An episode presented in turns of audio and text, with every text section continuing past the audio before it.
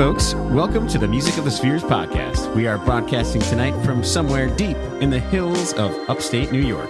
Wherever, whenever, and however you're listening, we thank you for being a part of our universe. We are two brothers, bivocational ministers, seekers of truth, and drinkers of yellow beer. And welcome to episode number 32.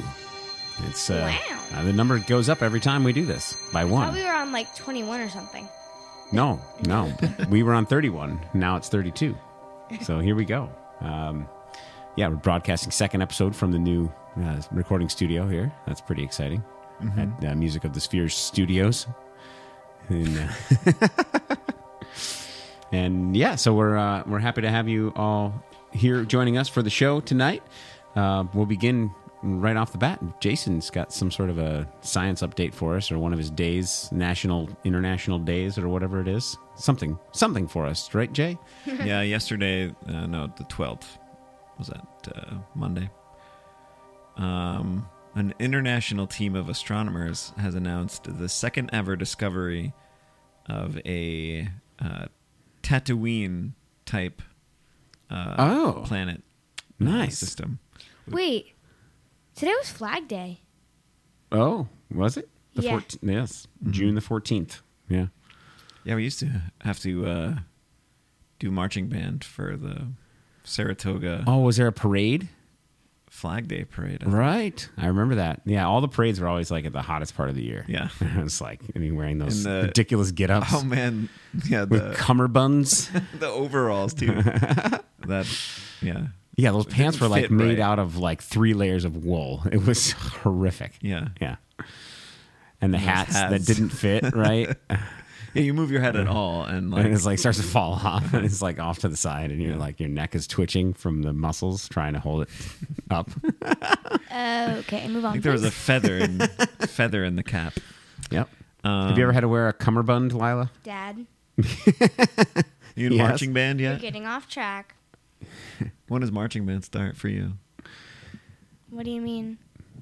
We you're don't do prob- marching band. There's no marching have band, band tomorrow, in your school? but no marching band. Oh wow. Oh, Okay. maybe in high school. Who knows? All right, so it's International Uh, Cummerbund Day, right? It's not. no, it's not. Well, maybe. My goodness! Multi-planetary circumbinary system. Oh, okay. Uh, so basically, it's you know how our planet, our solar system has one star. Yeah. This solar system has two stars. Oh, cool. And they found a planet. Meaning like two suns. Yeah. Yeah, Ooh, cool. Um, that's cool. a, they found a planet uh, going around it, and uh, the newly discovered planet, Lila, you like this? It's called Bebop. I love that. Bebop? Yeah. that's awesome. Which stands for binaries, so the the two suns yeah. escorted by orbiting planets. That's Bebop. Um, so they they were working on this um, in 2020, but then these uh, satellites in Chile, the country, not the soup.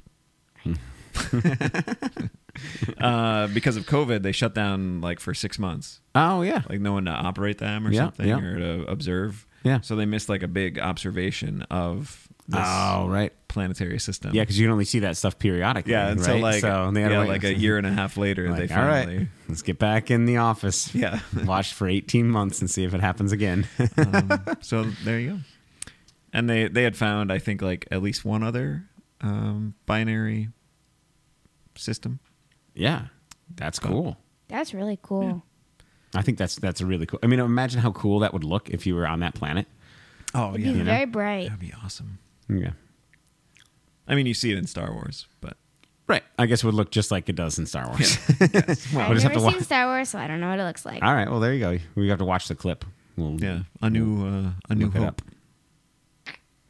the original, the OG. What what uh, number is that in the sequence? Technically, episode four.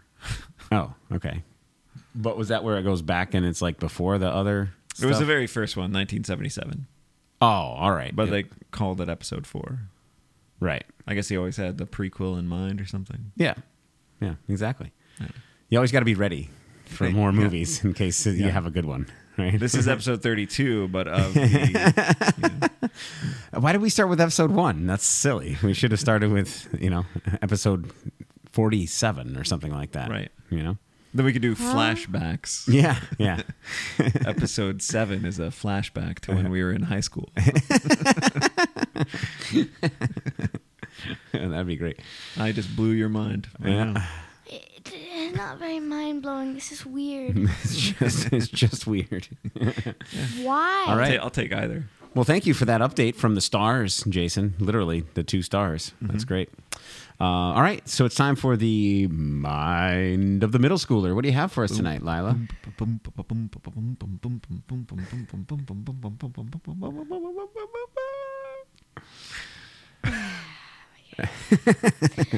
She loves this part of the episode. Okay. so today, um, I'm gonna be thinking about. I don't really know what to call it. Talking about, not thinking about. I don't know what to, really know what to call it. It's like when you see something, what you think. So like, perhaps you see like, like okay. So uh, let me try this again. if you see, so when we, as humans, how our brains work is that when we see certain things, we immediately like jump to conclusions or think about certain things, such as like if you saw a picture of a moon over like a lake at night Mm-hmm.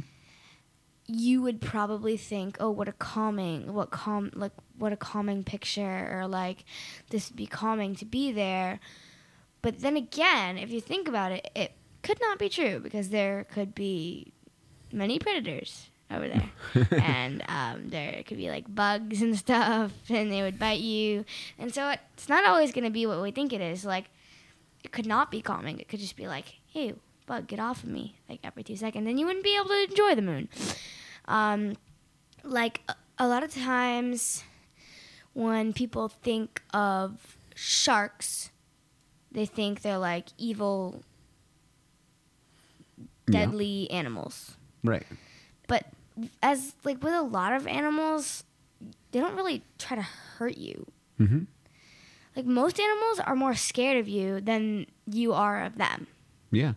And there are certain kinds of sharks that are pretty tame, actually. There's only certain Yeah. kinds and in certain situations that are dangerous, I think. Yeah. Right? I remember watching a YouTube like uh, show, like series on YouTube about this couple that was sailing around Australia.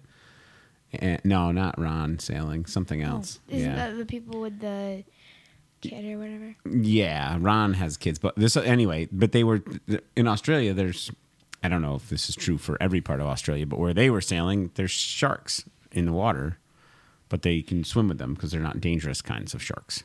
Which I, was like really weird to me. They're like they're swimming and they're going fishing and stuff, you know. And it's like, what? Yeah. That, that's a shark uh, on your GoPro video. And it's like, yeah, they're just swimming with it. It's not a big Finding deal. the mushrooms that won't kill you. Yeah, yeah, exactly. It's finding sharks that won't kill you. It's the same as finding mushrooms that won't kill you. uh, yeah, so that that is pretty neat, and I think that's a neat thing that um, I wonder too with those things. What? I'm not done yet. Oh, you're not done yet. I'm sorry. Yeah. I was going to comment on what you had said. Oh, you can comment. Oh, I can. Yeah. Okay. I was going to likes to do that during. Yeah, but yeah, another thing he likes to do people's is take things out very, very long. So I didn't want that to happen. Oh, okay. Anyway, okay. All right. Yeah. quick comments. Yes, a quick comment. I just wonder if those those associations that we have when we look at something and uh, if if that is like learned, right? If it's something that we, you know, we learn by like somebody teaches us that, you know, something is dangerous or something is calming, or if it's just ingrained, you know, or if there's, you know, it could go either way. Sometimes I don't know, but I, yeah, like, uh, like, like, like, like a lot of things are things that will also you you can't let those things get into your head. Like a lot of thing, a lot of times they can like really help. Like if you're looking at like a picture of a calming moon night again, like that could help you relax or something. Like if you're looking at like certain things that could help you like relax. But it's I think it's better not to pay attention to those things because f- this happened to me actually. So, for instance, if you look at roller coasters, you usually think they're pretty scary. And that's why I didn't go on a roller coaster until I was 11. So, um, and the, I turned out really loving them, except for um, obviously the most intense in North America. It's hard for people to like that one. Somehow my dad loves it, but um, Yep. but like I love roller coasters now. Like I'm a roller coaster person now, I guess you could say. So like if you cuz like I mean, it's a, it was also with the help of my dad and my grandparents like convincing me to do it. And like I was I just I just did it Yeah. but like that's why you don't really that's why i don't think you should always listen to those thoughts and uh, dare i say like maybe stereotypes or something like that Mhm. um because they can lead you to like places that you in the future will be like darn i should have done that earlier. Mm-hmm. and like if you grow fears from like just things that you see like this is like don't judge a book by its cover. Because like if you like grow like fears or thoughts or stereotypes from what you see then it could like potentially make you not ever want to do those things. And then you find out later in life that you actually really love them or they're like thrilling or fun and you missed out on them half your life so Yeah. Cool. I, wonderful. Thank you for that. Uh, those great life lessons. Yeah. I, w- I was. Just, it was a similar thing for me. It, I, it was a while before I went on a roller coaster. I think I waited until like maybe sixth or seventh grade before because I was afraid the whole time too. But then I had a friend who said uh, he would take me to the park for free, but I'd have to ride the roller coasters with him. So I did, and I realized I like them. So yeah, cool. So uh, Jason, do you have a question for our middle schooler tonight? I do. Oh, okay let's hear it Uh, which way is up? dude i'm not a preschooler oh, she's not a preschooler. It's not the mind of a It's not the mind preschooler, of a preschooler. Uncle Jay. How old are you now? I'm 11 but Time no wait flies. 12 um Oh, wait how do i explain that without using the word up ah, tricky. oh yeah. It's like playing taboo. You can't you can't say the You word. can't say the word yes up in i the question. i love that game um it's like no i can't say that um the definition of up that way It's that way. Let the record show. It is that way. Looking at the ceiling. She looked at the ceiling and said that way. That w- that's the way that is up. the way that is up is going the opposite way of gravity and facing the solar system, going towards or facing the sky or outer space. Okay. What if I ask a follow up question to the first one? Sure, go ahead. Uh, can south be up?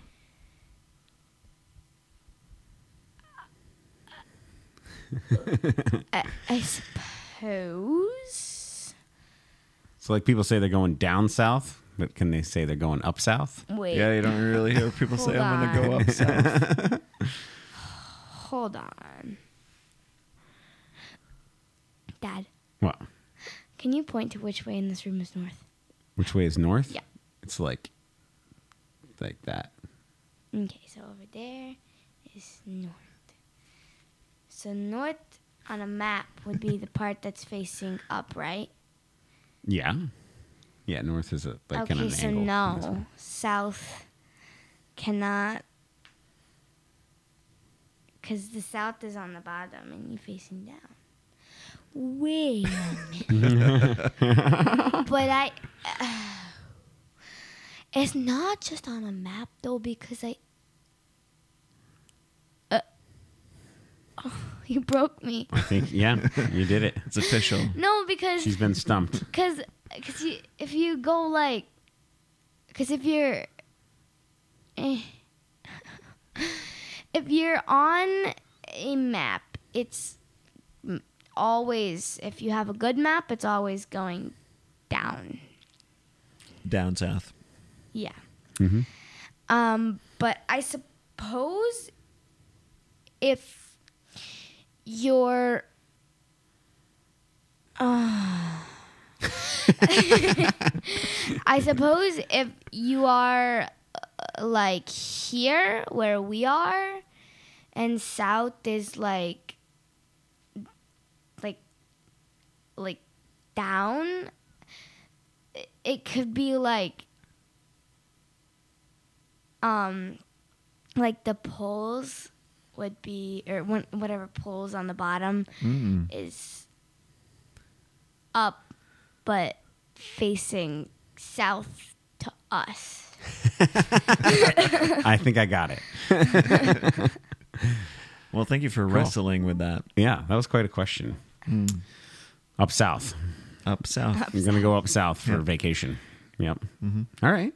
Sounds i good. I mean i suppose because wait never mind well, we went south for our vacation, but we had to go on an airplane, which went up. oh So we went A up. loophole. We went up and south. Yes, yes.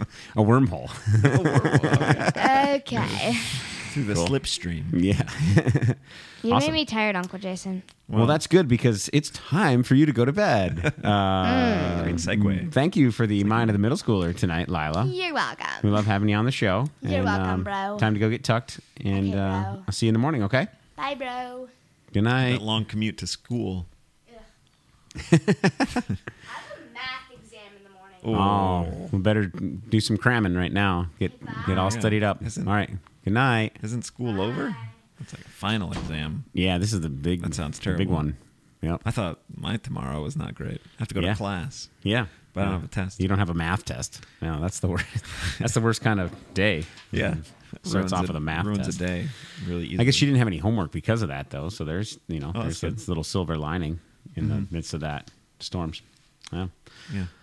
So, how are you doing, brother? Well, she, she used the phrase "jump to conclusions." Yeah. And uh, made me think of Office Space. Oh yeah, yeah, yeah. the guy who has Yeah. the jump to conclusions mat. right, right, right. It's a mat, that has conclusions on it. you can jump to them. Yeah, yeah.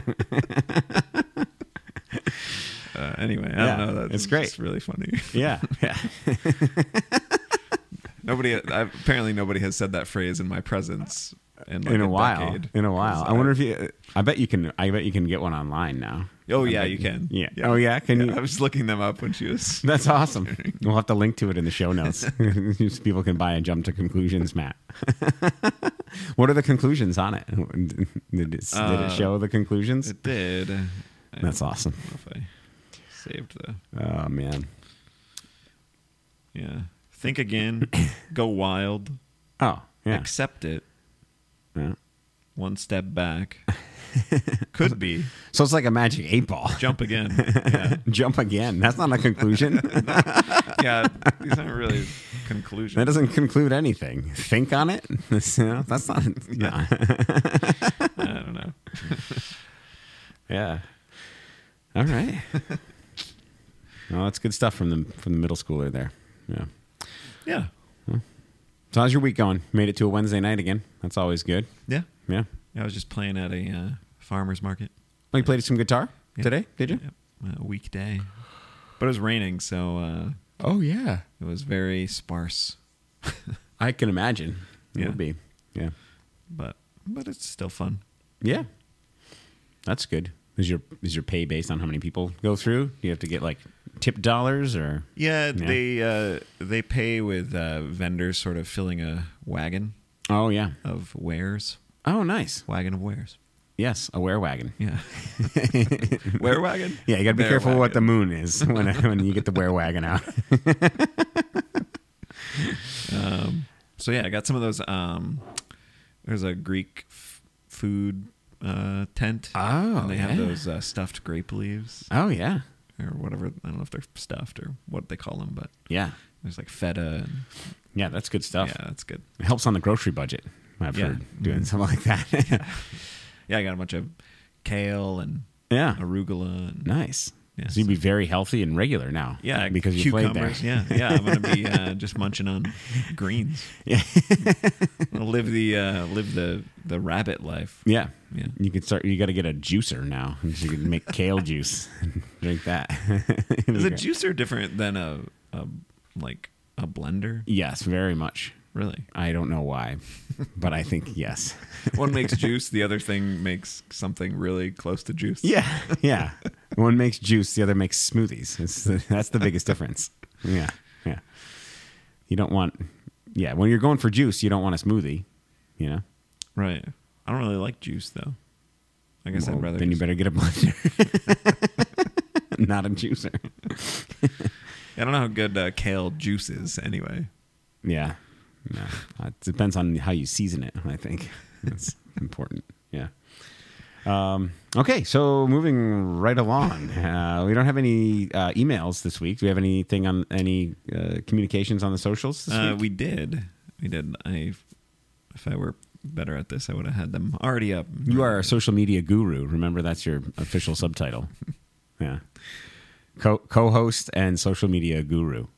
Just like I'm the audio guru. So when things screw up, it's my fault.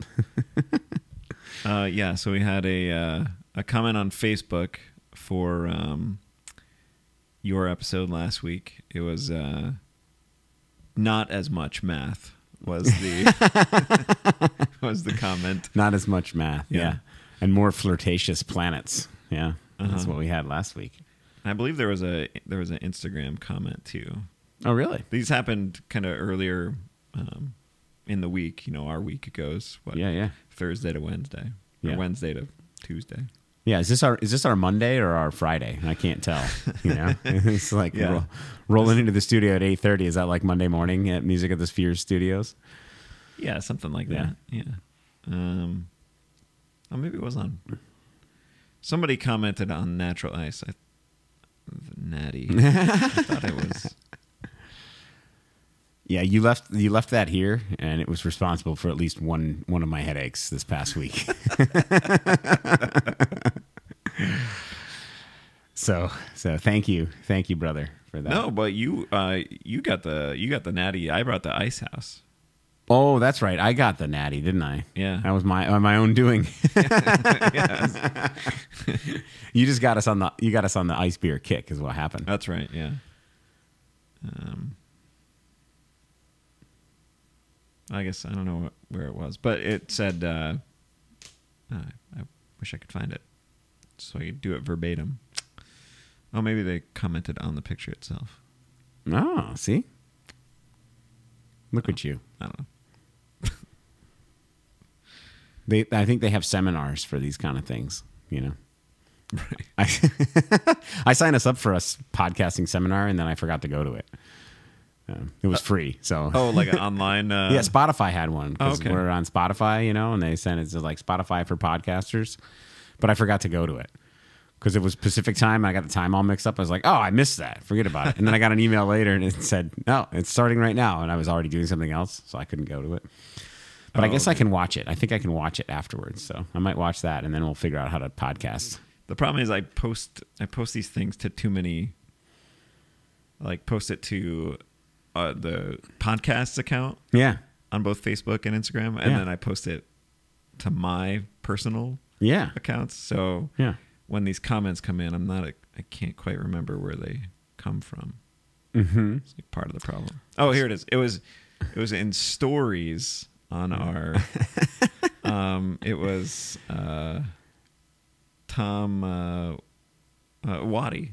Oh, okay. Um, he, he commented uh, on the Natty Ice picture Yeah. specifically, "Dear Lord, they still make that. College beer of the late 90s. My stomach clenched just seeing a picture of the can. That's great. Yeah, I wanted to read that. I knew it was funny. yeah, yeah. My stomach did okay. It was my head the next morning. Yeah. It's something about the.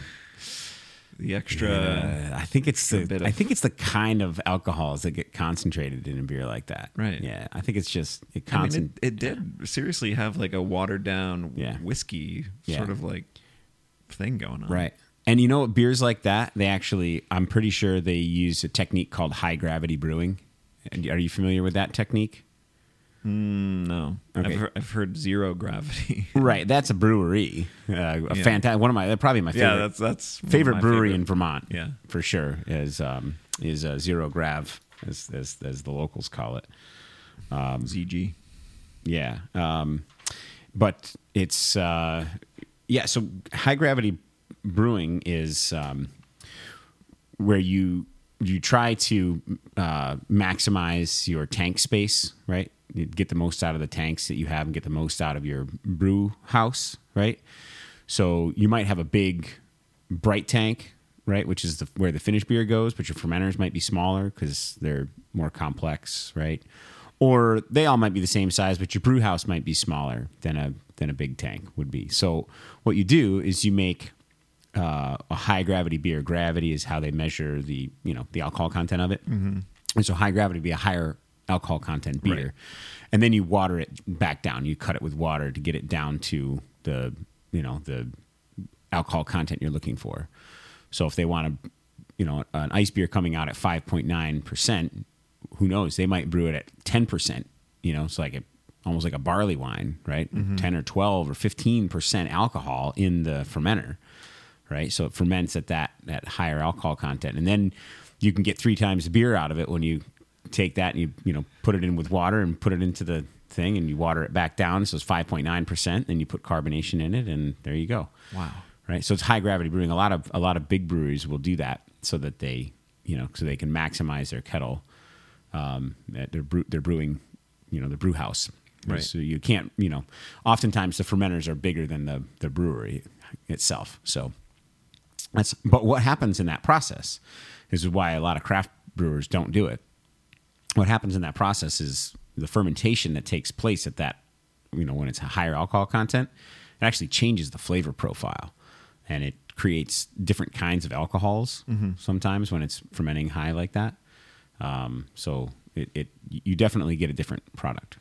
Yeah. So you have to be careful with it because you, you change the flavor of your beer. Yeah. You know, but if you're brewing an ice beer and, and you don't care, then that's what you do. So so it might not only be that it's concentrated by the ice process, but they might also be brewing higher gravity, so it ferments these higher alcohols, which you know give you a headache faster. Yeah, and hmm. and then they concentrate them by icing the beer. You know, so you get concentrated higher alcohols when you drink it Yeah. which is why it's you know it's cheap cheaper to produce you know because they don't have to it doesn't take as much tank space you know and you can do one one batch of beer and get three essentially three batches of beer out of it depending on you know how high of a gravity brew you do. So Right. yeah high gravity brewing. Yeah. now we do that only to a small degree. We brew a couple of we'd brew like one point high one or two points high in the kettle um, just because our fermenters have a lot of headspace so we want to we want to get the most out of our fermenters. So um, and it's easier we add just a, a little bit of uh, water in the uh, in the kettle at the end of the boil not in the not in the finished beer. So that's a different that's that's you know boiling to a higher gravity and then cutting it down to the starting gravity that you want with warm water in the whirlpool. That's that's what a lot of craft brewers will do just to dial in their starting gravities to where they want them. But it's not true high gravity brewing is fermenting it at a higher gravity and then cutting it with water cutting the finished product with Right. water. Yeah so we don't do that but but we do brew a little high in the kettle in case you cared about that Tricks there you the go trade. there you go uh, that's your beer lesson for the night i guess Wow. So, yeah Getting a lot of different uh, different segments here. Yeah, yeah, yeah. But that's I think why you get a headache from that, so. or your stomach clenches, one or the other. So, thank you, Wadi, for uh, for sharing some wisdom that would have come in handy to me last week. but I hear about it now. Uh, cool. Um, well, I guess uh, I guess that's everything. We could probably just grab some beer out of this cooler right there. Oh, yeah. You want to get it, or Yeah, are I you guess able I- to? You able to get over there? Easy access. You can share with us what uh, what you brought tonight. I think I got a, I think I got a hint when I saw it come in. It looks like we're going north of the border on uh, on this particular episode. This is actually, this is actually one of my one of my favorite lager beers right here. Yeah, yeah,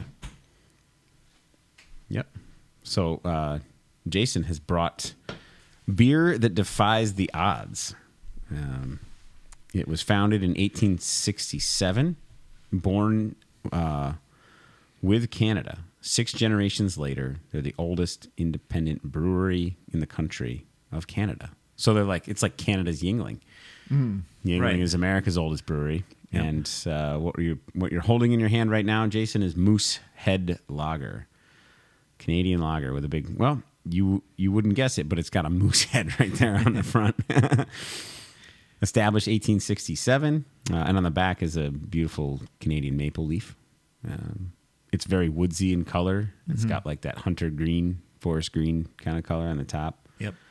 and then uh, yeah, a little red line. That red line through the middle must be the red from the Canadian flag, right? It's got to be the same. Oh, yeah, red, probably. right? A little Yeah, nod to know. Canada there. Green from the pine, Yep. and then uh, you know, a little red to the. Yeah. And, uh, you know, we gave a little shout out to our friends north of the border last week because they were dealing with those terrible Yeah. fires. So, Uh-huh. you know, and we're drinking their beer in their in their honor. And, yeah, kind of their honor. Yeah.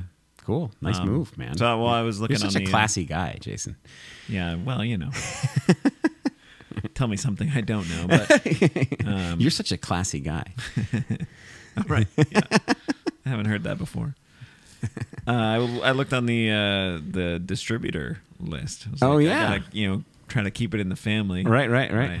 Yeah. Um, Because we, uh, we were actually out of the book a little bit. And there are a couple of those. Yeah, some of those a beers. little, uh, Yeah. yeah. got a little, a little crazy. Um, but there it was sitting, sitting right there. I was like, I don't think we've had this yet. Um, I think I would have remembered this. Yeah. And then I had to. And they do this really helpful thing where you can like, they'll show you where it's selling right now. Oh, right. Like, That's oh yeah. I have to drive right past that place. Nice. Uh, and so went over and That's super cool. picked it up. Yeah. And it, it in the in their description on the website, it had the word uh, golden. like, Yeah. you know, Right, right. yellow. Oh, so they, they Right call it a there. golden lager then. I think so, I think yeah. it is a, just a well. We're about, we're about to find out. I think it's a slight bit darker. Um, and you know the places you can get it on draft here in our area, for sure. There's a few places that have it on draft, not a lot, but um, there's three places that always have it on draft, and it's the uh, the Tipsy Moose locations. There's three Oh. of them. yeah, because it's you know Moosehead Yeah, Lager, yeah. so you got to have Uh-huh. it on draft at the Tipsy Moose. So They have three locations now. yeah, and actually, they um, the ownership owns like six, maybe seven. They're gonna open up another place soon too. So there's a bunch of them, but yeah, Wow. they uh, they have three actual Tipsy Mooses. Yeah, Okay. yeah. It's Albany, Latham, and there's one in Troy Oh as well. South Troy, down by where the near where the ballpark is, where the ValleyCats play. Oh, okay. Yeah. Cool. Well, let's open this up. I want to see what it tastes like. Last Yeah, time I had I've one, Had it. I was on a work with with a guy up in we were right around the Great Sacandaga Lake at a place that used to be called Captain Nauti's and now it's something else. really? Yeah, yeah, Naughty like N A U T I Oh. because it's by the lake, right? Captain Nauti. Yeah. It's not called that anymore. It's which is too bad. but uh, they had they had this in bottles there, so we got a couple of bottles of Moosehead Lager. Yeah. I, I had a choice of uh, bottles or, or cans, and Oh yeah, we went with the can. yeah, I mean the the seals seals freshness, right? Oh yeah, look at that. It's bright and clear. Wow. Yeah. that is It's like the yeah you know like the forests of of Canada, right? Yeah. It's like yeah. Wow, that is lovely. Absolutely no head retention at all. It went away completely, Yeah. which which is actually pretty typical for most of these light lagers. Right. I wonder if it's an adjunct. I wonder if they have any adjuncts in it. Usually, Like you could probably tell somebody you're drinking some apple juice. right. It looks like it, doesn't it? Yeah. Mhm. Let's see. Oh, cool! It is. It is actually imported. Um, so they do brew it in Canada at uh, Saint John. Um, what is NB? And what? NB Saint John, comma N, NB. Uh, I don't know. Well, here Brewed we go. and canned uh, by Moosehead Breweries. Beautiful. light-bodied golden lager. This premium lager walks a delicate balance between malt sweetness and hop bitterness. Mhm. It is made using only quality ingredients, including 100% Canadian barley malt and naturally pure spruce lake water. Cool. That's what uh, DeCrescente has to say about it. Oh, okay. Pure spruce lake water. Right. That's cool. Yeah, it's uh it's actually really nice. It is I mean they say that it's balanced, but it really is. I mean, you get that malt profile. It's not as thin as some of the light lagers we have, which I think is nice, you know. Right. It, it looks way thinner. Yeah, than it looks tastes. it looks bright and looks very yellow, but then you sip it and it's like there's a little bit of malt body to it. Yeah, yeah. When I when I saw you pour it, I was like, oh, it's gonna taste like like a you know Coors Light or something, Yeah. uh, but not not anything like it. No. Yeah, it's amazing. It's amazing the variance between these beers as we've been doing this now 32, 32 times. I know. Yeah. You know, we've gone through 32 different yellowish beers. And, you know, you look at light lager, light lager, light lager, you're like, they're all going to be the same, you know, but there's, there's noticeable variance across them. Yeah. This one has like almost a creamy uh, It does. Yeah. mouthfeel. It's yeah. It's almost like it's uh, on the border of Mm-hmm. Yeah. cream ale. But it but it finishes cleaner than like Genny Cream. Like Genny Cream has that sweeter finish, you know? It kind of it's more round and not as crisp. Is that the the lagering? Is that a verb? Yeah, this would be yeah, this is definitely because of it's it's just a straight lager. You're always going to get a more crisp finish out of Right. a lager. Yeah. We actually have a new a new beer that we're working on at the brewery. It's in the uh, Wolf head. Yes. Yeah. Why didn't we think of that? uh, it's called Cold Weather Lager. That's the name of the beer. Um, so we brewed it in June, like you would. Well, yeah. How do you expect it to be ready for cold weather? yeah, yeah. It's a test batch. It's a test batch for our, our upcoming winter seasonal. Um, we're gonna try it for that, and it's a, it's very similar to like a it's like an amber ale kind of recipe almost, but we lagered it. So we brewed it with lager yeast. Hmm. So it's somewhere between a, like an amber and like a like an American Oktoberfest, which is more orangey and malty, and this one is like you know, hmm. but we just lager it. And it- It's amazing what the lager will do as far as creating a you know sort of clean, crisp finish. Yeah. So this beer is actually really good because I, I think it's like Yeah. It's really good. this this Moosehead Lager I'm talking about is you know is really good just because it's got that that balance of you know you get that nice sort of bright grain flavor uh, and then there's definitely a malt profile little malt backbone to it but then it sweeps right away nice and clean That's great yeah. If we had been ranking them, which we have not, yeah you know, we'll have to go back and drink all of them again. And yeah yeah yeah we should do a Start ranking them. Well, we could do an episode like that. That's just that sometime. Yeah. You know, we'll do the beer sode. you know? yeah, Uh, but this would be up there. For Yeah, yeah. Me, I mean, probably won't give you a headache. I guess we'll find out if you leave some here for me. oh yeah, yeah, Yeah. I'll have to do the headache test, Jason. we don't really know until I drink a bunch of them and wake up in the morning and see how I feel. And then we'll know. Lila, you're gonna have to walk yourself to school. Yeah. Although she probably would anyway. Yes, she won't let me out the door on her way to school. Really, she was like, "Get back there, Dad." Yeah. yeah, yeah. She does not want anyone to see me. Yeah. Well, I heard. Uh, I mean, uh, before the show, pre- pre-show meeting, uh, uh, you, were very cringy. I am cringy. So- in case, yes, she said it enough on the show. the- yes, Avoid the cringe. we know how cringy I can be. You know, our listeners know very much because they cringe all the time when I'm talking. All right, well, uh, Moosehead Lager. It's a home run. Nice job, Jay. And now we're north of the border, so maybe we can uh, hit some other Canadian beers. Have we have we done anything Well, we from did. Canada uh, yet? We did Molson, Oh, that's right, um, Molson. But I think Just regular Molson Was that brewed in I think that yeah, I think that was actually brewed. No, that might have been Colorado? That might have been brewed in Milwaukee. I'll have to look. But yeah, all right. So let's hit some north of the border beers for the next few. Uh, I think there's a lot of good stuff coming from Canada. So great. Uh, I guess that concludes segment number one here of episode 32. We're going to take a short break and we'll be right back with Jason's presentation. Thanks for sticking with us here on the Music of the Spheres podcast.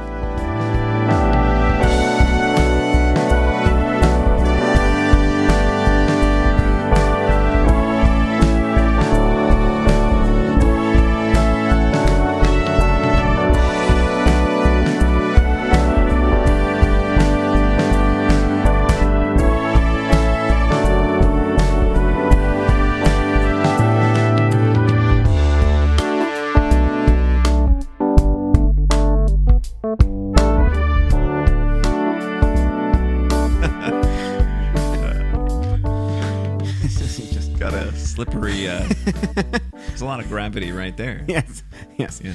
I know which way is down. Down. here. It's Is toward the table from above it. it's the exact direction that gravity is going because it just stole, stole my phone right out of my hand. That was a interesting part of what Lila said about. Yeah. you know, like I don't know what other like sixth grader would, uh, you know, talk about gravity when yeah, when somebody asks them about up and yeah. I thought that was pretty cool because that's kind of what I that's what I would have started thinking about is you know gravity and sort of the direction that gravity pulls things being mm-hmm. you know what we think of as down. right, So that's what I would have said, you know, and she- she said the same thing. right.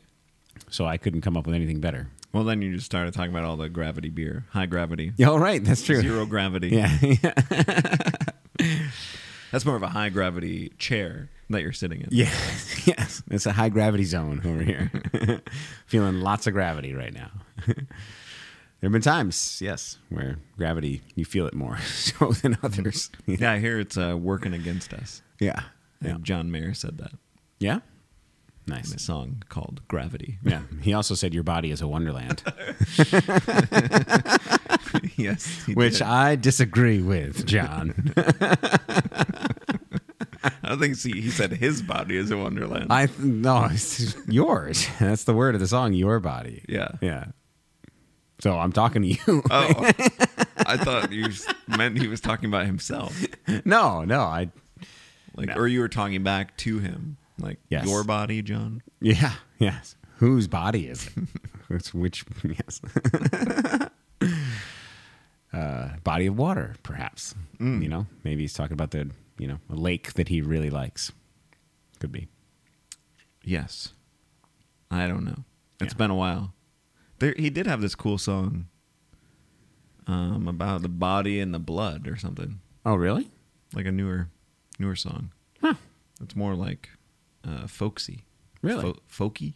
Yeah. Folksy? What's the right phrase for that? Folksy, I would say. I would put the S in there. Yeah. Yeah. Yeah. So I think a folky is like a person that's into the folk scene. They're a folky. What'd you call me? Yeah. yeah. And then if that person is somebody's mom, you know, then you can. Never, never mind. I don't want to have to put the uh, explicit The tag on this yeah. on this episode. but sometimes you never know like where the the S should be in certain words. Like if you want to talk about like in the word sandwich, is that the difficult one sometimes? is it and Oh, witches yes, and which and which? I don't know. I was thinking about if you have um, multiple cul-de-sacs, it's calls de sac. no. It is. Wow. Yeah. It's like But who would ever- sisters-in-law having a sister-in-law, and there's Right. multiple ones of them. Yeah. Or uh, attorneys general. Yes. Just in general. Just in general, there's attorneys. Yeah. and then uh, if we're talking baseball, it's it really should be R's bi. Right. Runs batted in. Yeah. Yep. Yep. Which is why there's that big argument in the sports world of when people say, you know, he has 10 RBI, right? Uh-huh. Or RBIs, like they, you know, they argue over it if you should, you know, pluralize it or not. Or if you just say 10 RBI, 25 RBI. if the right? R is already stands Right. for runs. runs batted in, Yeah. right? So it's just RBI, but you know, it's a one it's one unit thing, right? So you can have 10 RBIs, right? Or do you have 10 RBI? Yeah. But but announcers will actually argue. I've heard them arguing before about how do you say it. You know, are you an RBI or RBIs kind of person? You know, they'll say you mm-hmm. know, stuff like that. I think I've made up my mind. I think I'm a I think I'm a RBI. Yeah, I I like the ribeye. Actually, that's my favorite. Ribeye. Yes, yes, because it's you know steak. Mm-hmm. Yeah. Yeah. Ribby. I, I like yeah. Yes. There's the saying ribeye just quicker. Yeah. Yeah. Ribby. and ribby. well, uh, that was quite the intro to Yeah. segment two. yeah. But great. this is a this is a sort of very special episode. oh, it's a special episode. Yeah. I mean, not only because I'm presenting, Of course. Of course. but it's And a f- is it also because your body is a wonderland? I don't know why that would be any different now than all the other episodes you've been on. I have less gravity working against me, so I appear younger. I don't know. um, this is the first time that the beer selection then uh, pointed me toward a topic. no way, really. Since I picked the beer out, I didn't pick it up until um, Tuesday, but Okay. I, I picked it out on like Yeah. Friday. right. So then I was like, oh, I could probably like just go with the the beer selection and Okay. Nice. put a topic around it. So this is very all very thematic, Nice. You know, Look at a- you tying this this whole like thing a together. like a worship service. You know, Right, right, right. Keep everything. Yeah. hymns make sense with the scripture. And, yeah, yeah. And then the sermon makes sense with the scripture, which is very rare when, we're I'm lucky. preaching. yeah. why did Why did he start talking about sandwiches again? yeah, remember that passage about John? yeah, Yeah, we're gonna talk about Moosehead Lager now. and deviled eggs. Let's go. yeah, there's eggs in the Bible. Easter. Yeah, I think I probably that's probably the food I mentioned the most in my preaching is deviled eggs. It seems like Which- it, and I've yeah. only been Yeah, been with yeah. you for like a month and Right. a half. Yeah. I, what, what am I trying to weave in there? Deviled eggs. You know, come on, Oh, man. it's I got to be careful. message. I got to be careful. You know, Yeah. I'm going to be nailed for blasphemy here if I keep talking about deviled eggs in my sermons. What about the regular eggs? yeah, yeah. What about the angeled ones? Do you have any sainted eggs? Uh, angel food cake must have eggs in it, doesn't it? Or no? Mhm, I don't think it Because does. it gets well, so fluffy. You Yeah, would think there'd be like a it's got maybe meringue type of Yeah. thing happening there. Yeah. Good, good. what about martyred eggs? you we do those. Isn't that what happens on Halloween? yeah, yeah, I think so. Yeah, to the guy down the street who nobody likes. Yeah. anyway, I don't think we're going to get to your topic tonight. what is my topic anyway? Yes. It's Moosehead Lager. You already said. Uh, You're just uh, trying to get out of this episode, aren't you? I, don't actually have anything prepared. If I just joke long enough, the segment will be over. And now Jordan will respond. It's like when it's like when you go into that that one class where the teacher rambles a lot, and you just got to get them started on one question, Right, And then they just they just go for the whole s- Where do zippers come from? and you- you're all looking around at your friends, like giving them a thumbs Yeah. up because it's like, oh, I've been wanting to talk about this. when I was a haberdasher. That's buttons. Yes. Is that right? I oh, I don't know. I don't know. I've never heard the term haberdasher before. Well, we'll look it up in, in between segments. if this this this one ever starts, I don't know. Yeah, this segment is already This over. segment like one point two. uh, no, so the the real topic is sort of like the perception of uh, direction, namely like north, south, east, west. Um, it all seems I guess like if you really sort of start to break it down, seems really arbitrary. Mm-hmm. I mean, Mm-hmm. as we kind of that's kind of what the questions were to Lila is like, well, Mhm. is north really up? Right. Um, could south be up? Right. And she did say something curious about like walking to the poles, Yeah. right? Where like Right. you know if you get to the north pole and you keep going the same way, you you were headed north, but then you're like Right. headed south. Um, you know, uh, that is cool. Yeah. uh, Yeah. kind of a things like that. So um, I did a little just googling. So it's not like based on any specific book or anything, but um, this was kind of a interesting place to start. Um, some of the very earliest Egyptian maps show uh, south as up, presumably because uh, the Nile flows north. And Oh. so it was like flowing with the force of gravity. Um, so it was like coming from the south, going north. So like gravity was like Right. pushing it Yeah. north. Yeah. Um, so you kind of have early early Egyptian thought was like, oh yeah, like south could be up, Right. Yeah. right? So you got that kind of stuff. Um, there's um,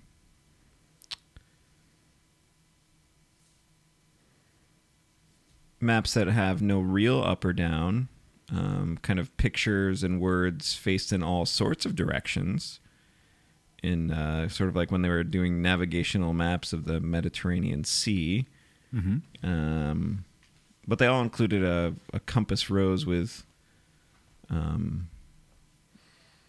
some clearly defined directions. But um,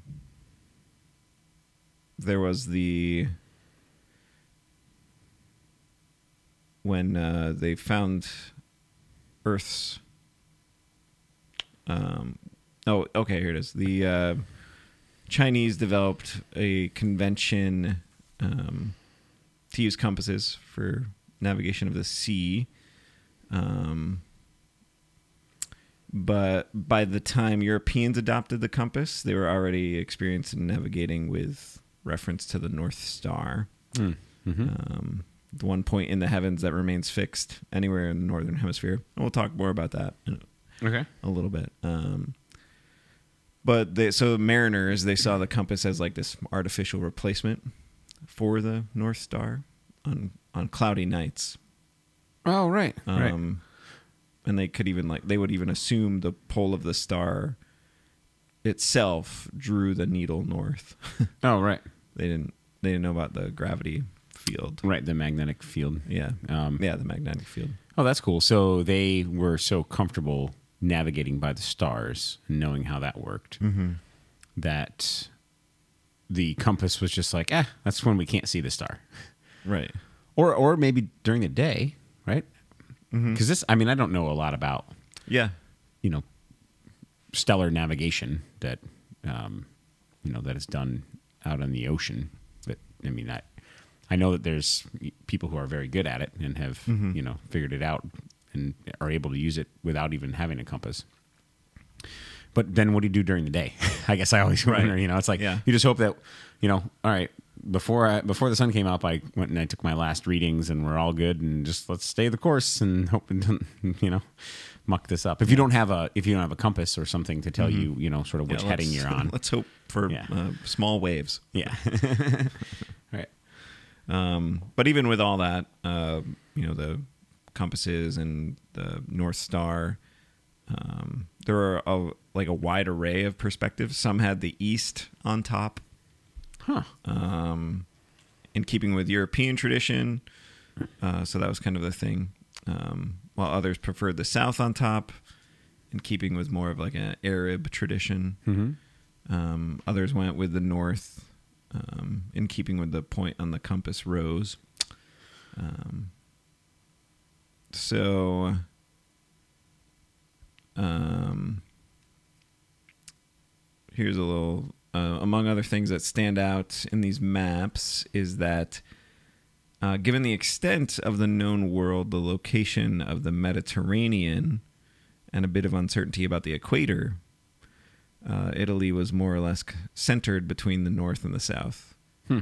Meaning that whichever way you turned the map, Italy remained more or less halfway between the top and bottom. Right. Right. Um, and Italy was roughly at the same latitude as Jerusalem, Okay. which uh, through most of the century map makers assumed was at the center of the known world. Mm-hmm. Um, you know, kind of where the religions all sort of Yeah. gather as well. Yeah. Um, you know, kind of a pious sort of idea of the map, Right. I guess. Yeah. Um, then the North's position. So there's all this history of you know east facing, uh, east on top or south on top. Mm-hmm. Um, never really the West on top, I guess. Never, Yeah. never was big on that. Um, Well, I guess east. It seems like east on top would make sense because the sun rises there, right? So you know that that's kind of what my first thought was. Be like, oh, if the if you know you you look to the east every day, you see the sun go up over there. That's the that's the direction that you know is Yeah. most important because that's where the sun comes from. So we'll you know build all of our maps off of that. That that makes sense. But I don't know the, the south do you think that you said it was you know Arab countries would do that, but wa- was it some? um, Is that rooted in the, those early Egyptian maps that you were talking about, yeah. where south was up? hmm Interesting. Yep. Um, and there's some other things within the. Um, but it also says possibly because this was how the Chinese drew the maps as well, um, Okay. with the south facing up. Um, um, but a, a lot because of the Nile and its flow. Um, but then uh, it says, so can I mean obviously Canada we've always known we've always thought of as like both up and north of us as we're drinking Right. these Canadian beers, and as we were thinking about um, their their wildfires uh, blowing, uh, I guess southward Right. into into us last week, and uh, worrying about them up there, up there, right? Mhm. They're not Right. down there; Right. they're up there, They're down north. down you know, north. and we're up south. Yeah. not not to be upstaged by anyone. um, by the beginning of the 16th century, thanks to Ptolemy, remember Yeah. Ptolemy? It's a silent P, Right. Ptolemy. Yeah. like pterodactyl. Yeah. Pterodactyl. Um, uh, another European discovery. Um, so kind of like the big, uh, big argument about like the the current maps we have is they're very like Eurocentric, like right. the power, like being on top, right? You think about a pyramid. Right. uh, that's where the power is, or, or whatever. And Oh yeah. um, same with kind of what people have thought of historically of that Mhm. sort of Eurocentric map of right. Uh, Europe being above Africa and Australia, and Mhm. above most of the Middle East as well, and Yeah. South America. So kind of puts it at this um, place, seat of power. Um, but uh, Ptolemy laid out a systematic approach to mapping the world um, with lines of long- longitude and latitude. Hmm. Um, and then there were uh, guys like uh, Mercator and uh, Hen- Henricus Martellus Germanus and Nice. Martin Waltzmuller. I'm gonna go with one of those guys for Halloween this year. Do you have uh, like a Bavarian Yeah. overall sort of uh, Yes. what you wear to Oktoberfest? Yeah. Yeah. Okay. Okay. My Um, lederhosen. Yes, that's Yes. what it's called. Yeah. Yeah. Bavarian. Yeah. um, they uh, they were obsessed with Ptolemy, and they turned out copies of Ptolemy's geography um, on the printing press. Oh, right? cool. New invention and all that. Mhm. Get it out to the people, and it was a portrait, um, and like a portrait of of his map. So Oh, it was cool. like the first time people would see it, like as Yeah. on the flat That's like, cool. poster board that we would Yeah. normally think of it as. Um, and uh, in the corners of their maps, and uh, used his writings to fill in places they had never been. Um, so, uh, Ptolemy realized that sitting in Alexandria, he was in the northern half of a very large globe, Yeah. uh, whose size had been fairly accurately calculated by the ancient Greeks. On the other hand, it put Alexandria at the very bottom of the inhabited world, as known to Ptolemy, and the main uh, civilization centers in the Greco Roman Empire. Yeah. Oh, cool. Um, but even if compass, compasses and Ptolemy had both pointed to the south, northerners could still have come along and flipped things around. Right. Um, so, politics, right? I mean, it's kind of easy to see. Um, uh, for Americans, I mean, you see the position top left is kind of like intrinsically preferable Mm-hmm. as I mean, as people who read left to right, Right. you stop start at the top left of the page. Yeah. like it comes first, Right. and so like the maps that we see always has America top left. It's like Yeah. changes our perception with it's like subliminal almost. It's like Right. we don't even know Right. it's doing it to us.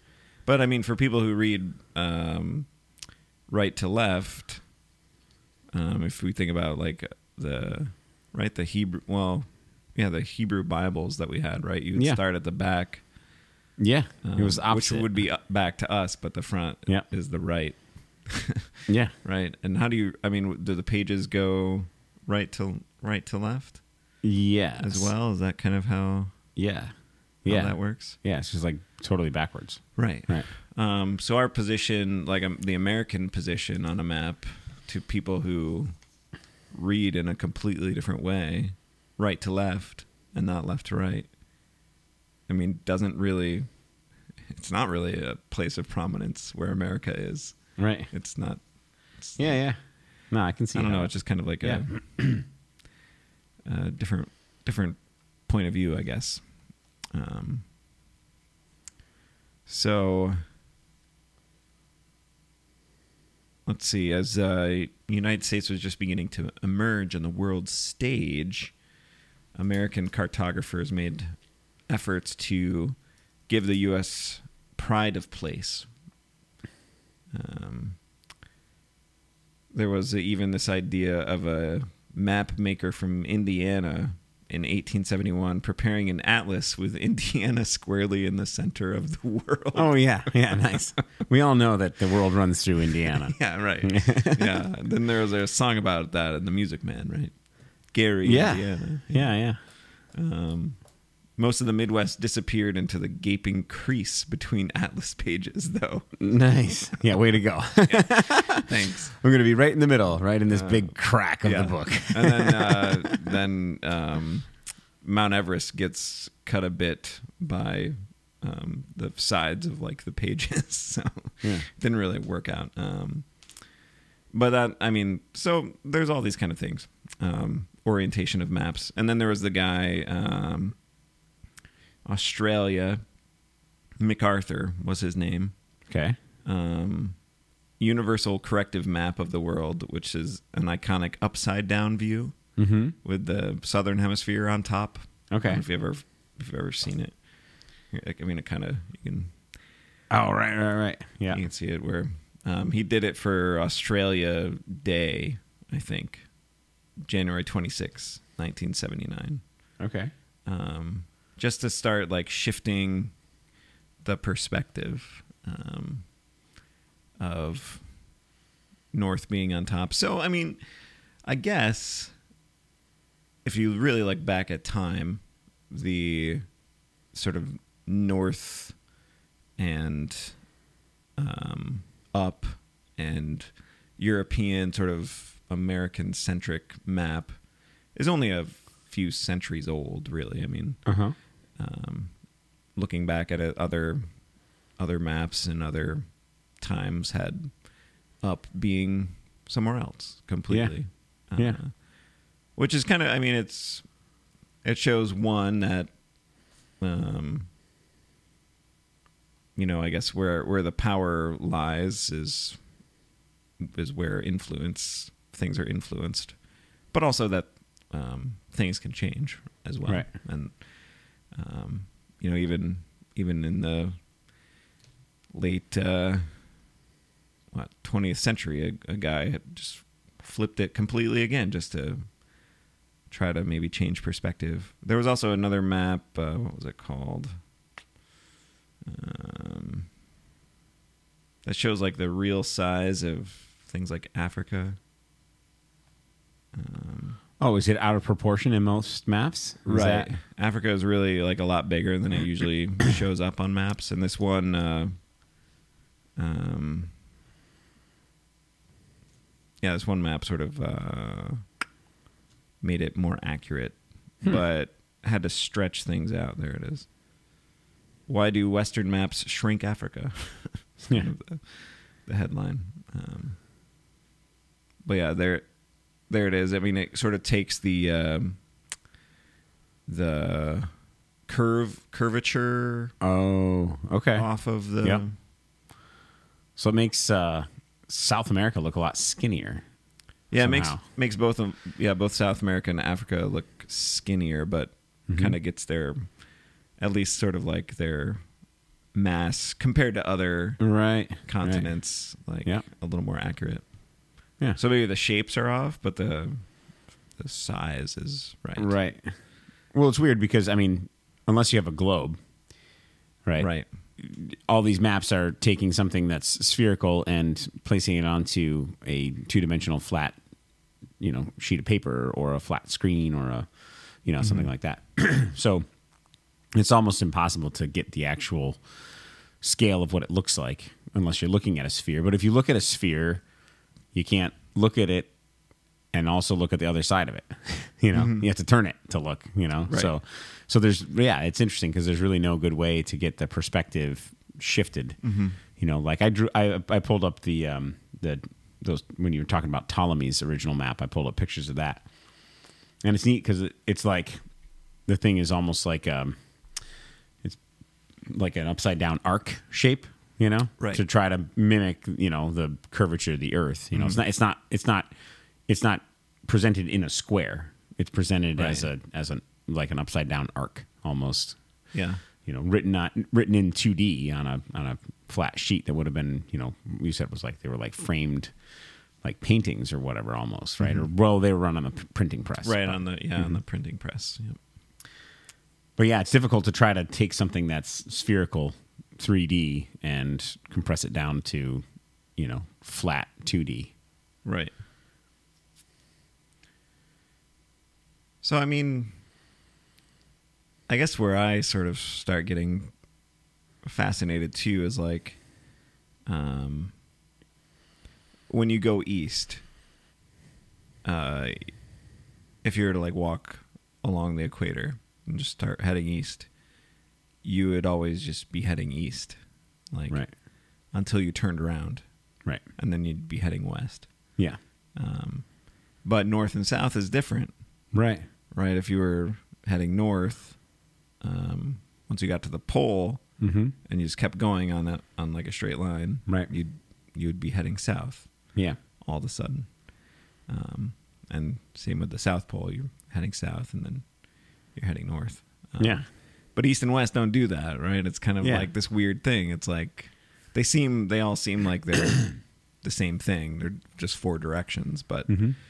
uh, because of really because of like celestial bodies, Mm-hmm. because of the sun, right, rising, Mhm. um, because of the uh, way the Earth is um, rotating as well, Mm-hmm. um, east, and and because I don't, I don't know, I guess like that's sort of the layout of the Earth is like Yeah. Earth uh, is east and west is just kind of this not made up, but Yeah. less of a I don't know, less of a factor. It Right. seems like because I mean you also have like what you were saying, the magnetic field Yeah. coming from the Earth's core, Mhm. right, and doing this. I don't know. It's cool to look at the pictures of Oh, sure. magnetic field, Yeah, right, yeah. that Yeah. has this sort of protective layer. Yeah. that, you know, keeps keeps us really like able to live here and exist here. Yep. Um, and and then uh, so I started thinking about the um okay if we're on Earth we can we can look for the North Star right we can Mhm. find it um and we can look for where the sun is rising and setting and Yeah. find east and west and find south through that as well hmm um, or look at a compass on a cloudy day Yeah. um, or just kind of know where we are you know all the roads they a lot of them say north or hmm whatever on them Right. um, so i started thinking like well what if we like got into space Yeah. does i mean does north and south really Yeah. east west i mean you hear about um, like the apollo 13 astronauts just like using the earth itself as like the only sort of guide of direction Right. that they had like out their window Yeah. to get home See that thing? Fly towards it. yeah we're going there we gotta get to that. that is north south east and west yeah we have to go all four directions right now um, before we run out of oxygen. right. Uh, so, um, then I I started reading about the celestial poles, right? Um, and they uh, the two points in the sky were Earth's axis of rotation, which kind of I mean you've talked a little bit about um, some of this a little bit in other episodes, Mm-hmm. um, but they're indefinitely extended, like Oh, right. intersecting into the celestial Okay. uh, sphere. Um, they So you're just they're just imagining a line going right through from Right. North Pole to South Pole and right, on out yeah, into like that's the kind of the yeah. the picture is kind of like what you're Yeah. imagining, right? Yep, it is. With yeah, like a couple lines Right. going just out. Yeah. Uh, But it so but that that's based on the the spin, the axis, the spin of the earth or the magnetic north pole. Um, well, yeah. I mean, the north and south celestial poles um, appear permanently directly overhead to observers. Um, as the Earth spins on its axis, the two celestial poles remain fixed in the sky. Okay, so it's the axis. Mm-hmm. So it's not it's not in relation to the orbit of this. So the orbit of of the earth around the sun, right? The mm-hmm. axis doesn't point straight up. Right. right? That's what gives. We've talked about this before. That's what gives us the seasons because it goes around mm-hmm. the circle. You know, you imagine if you just you know take your pen and hold it up, I mean, it's pointing straight up and down. Yeah. Then you tilt it. What's it like? Thirteen degree, twelve or thirteen degrees or something like that. Yeah, something like that. You tilt it and then you you know sort of just work it around in a circle without changing the angle. You know, mm-hmm. you can see how in a central point, you know, it would be at a different angle facing that thing. Right. Right. So so it's not talking about the the north and south of the orbit. It's talking about the north and south of the axis. Mm-hmm. Right. Okay. Yeah. Um, but despite their apparently fixed positions, uh, the celestial poles in the long term do not actually remain permanently fixed against the background of the stars Mm-hmm.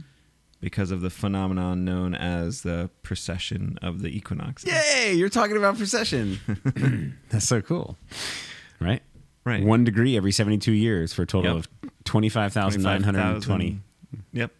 Right? Yeah. 25,920? This says 25. Well, they say approximate. Approximately 26,000 years. 700. Yeah.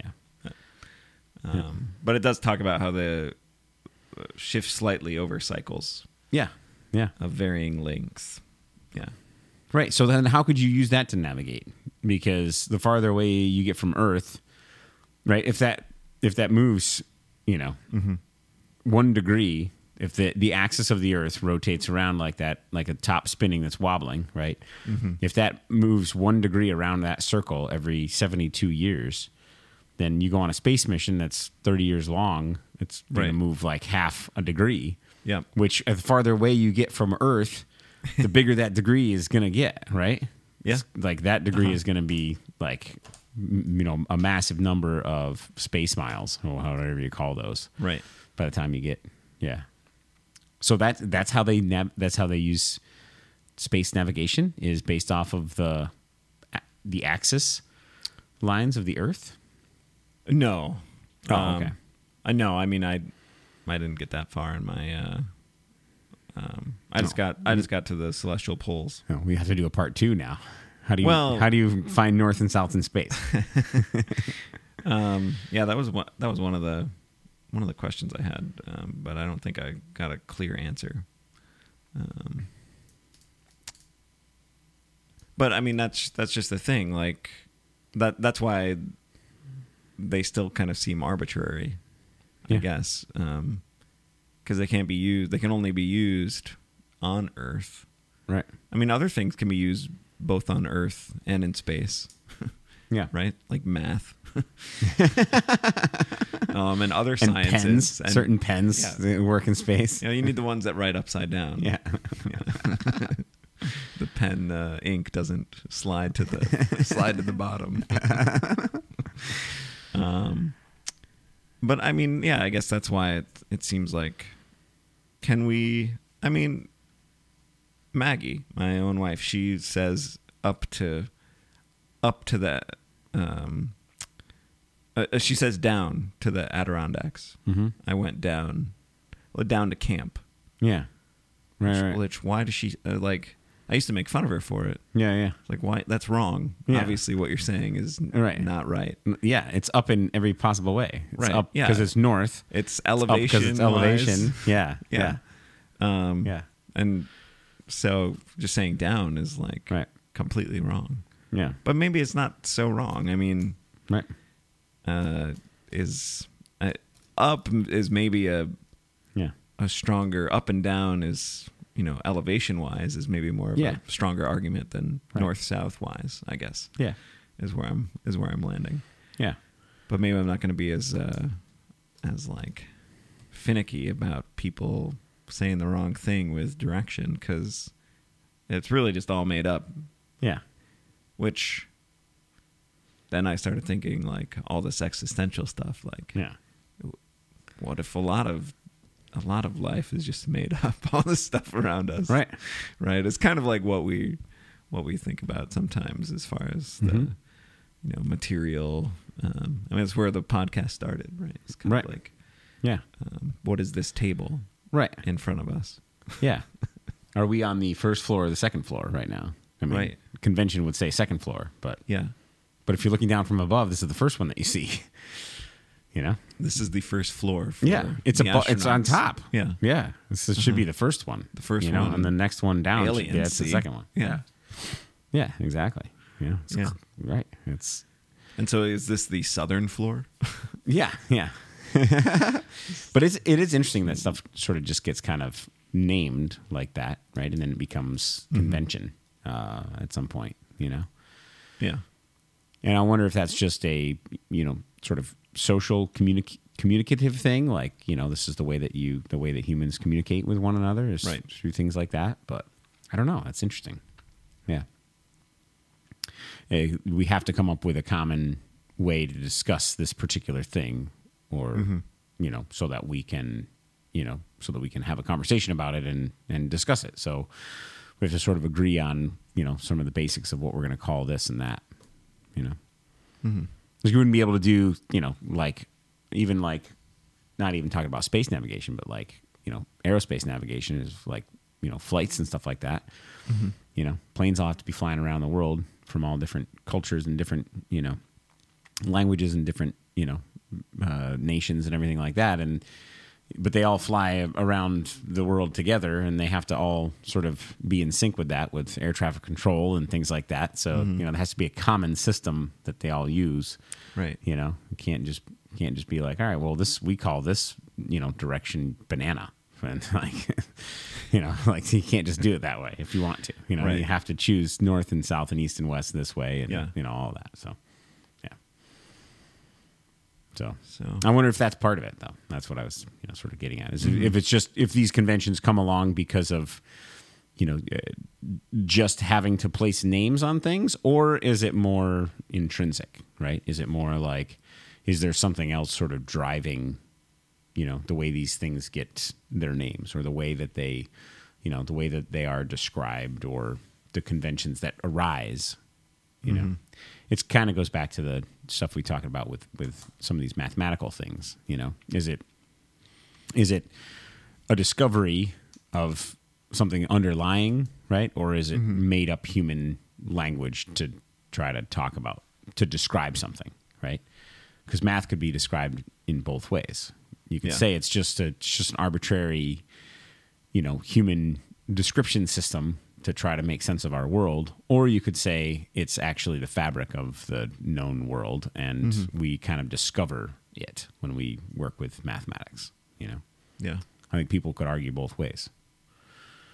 So same thing with things like you know navigation and directions and maps and mm-hmm. you know are we actually discerning truly how the world is sort of put together or are we just coming up with with names for it right? Yeah.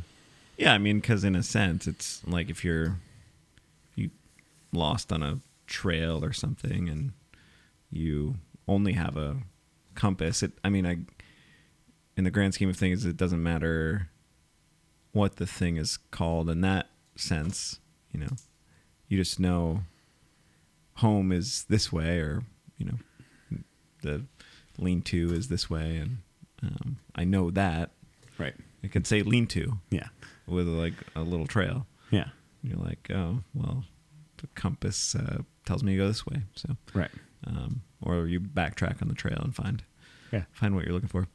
Um, but, but yeah, on a sort of a world coming together uh, as this global world world that we are, um, where there has to be maybe more common language than previously when there were maps of the east being on top and the south being on top. mm-hmm. You know that worked for like a certain civilization at a certain time. right Um, but yeah, maybe now it it being more uniform mm-hmm. uh, helps helps sort of the global um, system be in uh, be in sync as you're right as you were saying. yeah Um, but also kind of not getting stuck in our perspectives, I guess, which is why that upside down map is sort of interesting. Um, and also that uh, like size, I forget what the size of Africa and South America map is called. We'll we'll find it. Um, but just kind of changing perspective, shifting. Uh, yeah the shifting we- universal corrective map universal corrective map. yep that's the one that's upside down Oh yeah, right is that what you were talking about no Well, that that one, and then there's the other one where Africa is. oh right where uh, Africa's resized accurate- yeah, accurate I don't size have that one is, um, up right now Um, so I mean, uh, when you see the when you see the map of um, the world upside down, you do see a lot of. I mean, you see the a lot of ocean at the top. Like the southern hemisphere has a lot Right. of. It's a lot of ocean. It's Yeah. like the Pacific is huge. yeah yeah um, which I mean, when you have um, when you have the north on top, it's a lot of that seems to be like where the, a lot of the land is. You know, you see Mhm. that giant hunk of Russia there. yeah um, Yeah. I mean, uh, North America, like Canada, is huge, and yeah uh, U.S. is pretty big too. Uh, it's just, I don't know. Is was that a reason? Like Yeah. this is where all the land is. It just it should go on top. Right, right. Yeah, I was thinking the same thing because when you see that map, it becomes the upside down map. It becomes very apparent. Like, oh my gosh, there's a lot of ocean down there. you know, Yeah, because right. it's like with all the land is uh, you know below that that center line. You know, it's like Mhm. that's interesting. And so, yeah, is that why? Is that why there's a you know that's why why we put it on top because it's like yeah, look at all this stuff up here. Yeah, Right. Yeah. yeah, Yeah. It's obviously a lot going on up here. yeah, yeah, yeah. It can't be down there because it's too much stuff. It's got to be up. I don't know. Or yeah, I mean, it would makes it like it's a good foundation. It could be it could be a good bottom. Right. well, the, I mean, interesting. Like, like the land, you know, if you look at it like based on sea level, obviously the land is the stuff that sticks up out of the sea. Mm-hmm. So it would make sense then that the land would, you know, if you're going to put the place where the land mass is, that would go on top because it's like higher, Right. Right. Yeah. It's That is farther. actually up that's that's elevation wise. It's yeah, it's farther away from the center of the planet, Yeah. Mm-hmm. right? All of that land mass is farther away from the center of the planet than the land that's underneath the oceans. Right. Right. So then that is kind of like up then. So put it on the top. I don't know. we should we should each draw a map and you know take a picture of it for the second segment or for the final segment. A map of social- the whole world. Yeah, yeah. Post it on social media. The, the the Jordan and Jason map. That'd be pretty funny. Yeah, it'd be great. It'd be Oh, great. man. I'm just gonna draw a can of Moosehead Lager and call it good. I'm just gonna draw a can. it's open to interpretation. Cool. Yeah, so I mean, I know it's kind of a, a random little uh, little subject here in, in between things, but um, I don't know. I, I got thinking about. I was thinking about Canada. You know, as they were going through that. If it was so terrible for us Right. down here for like three or four days, Yeah. and, I mean, we didn't even have flames. Right. Yeah. It was just the smoke. Yeah. Yeah. Um, so I don't know. I I got thinking about north, and I got then I got thinking about directions. I was like, how does this even? it's like when I was watching that show uh, called "How the States Got Their Shapes," Right. um, which you know, like why are these Yeah. why are these places shaped like this? And, Yeah. um, there's not really anything about there's not a show like that about the directions like how how east became east Yeah. Um, but i don't know i guess i just got thinking about why this kind of thing happens and has become such a huge part of our lives really like Yeah. I mean, I go for bike rides, and I like to know uh, which way I'm going to be going, Mhm. especially if it's like a windy day, because a lot of times the wind um, is going, uh, at least where we are, going west to east.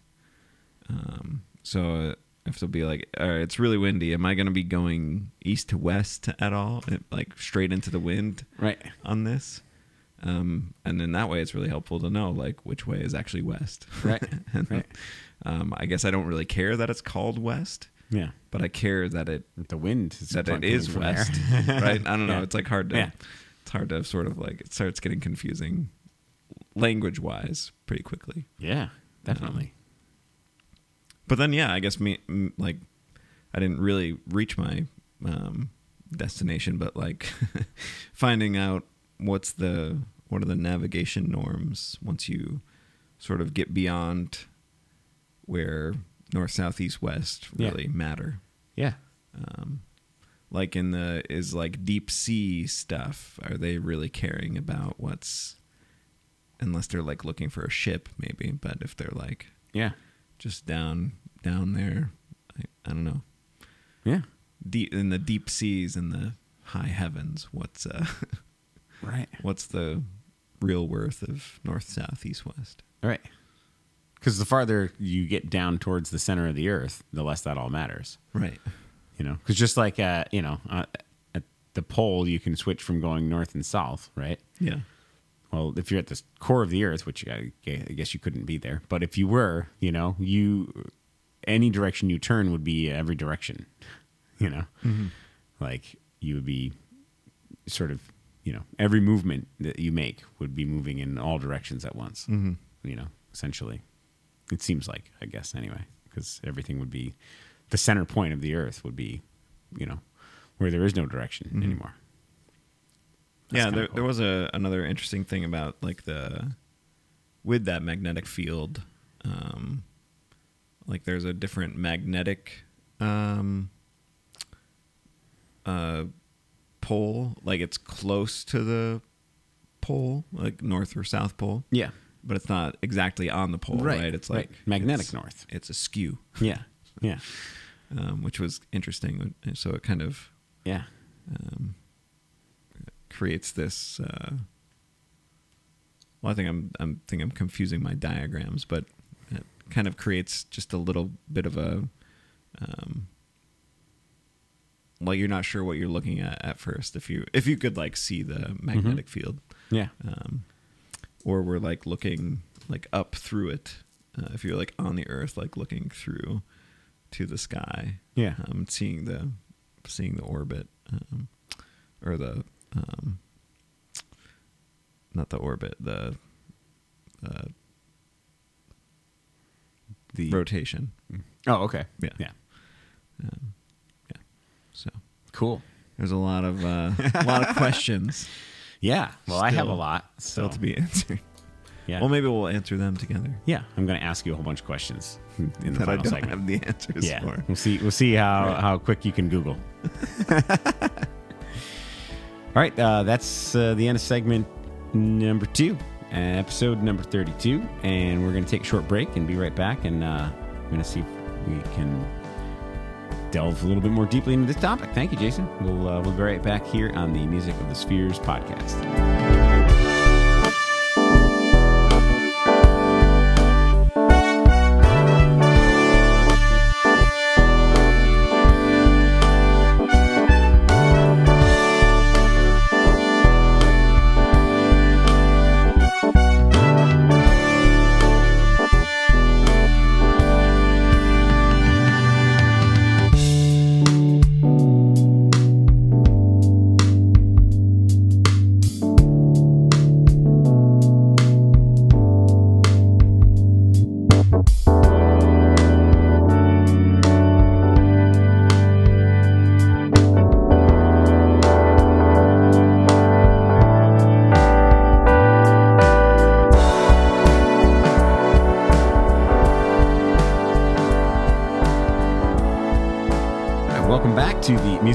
Music of the Spheres podcast. Here in episode number 32, we just heard uh, all about uh, the difference in directions from Jason, the perception of direction episode.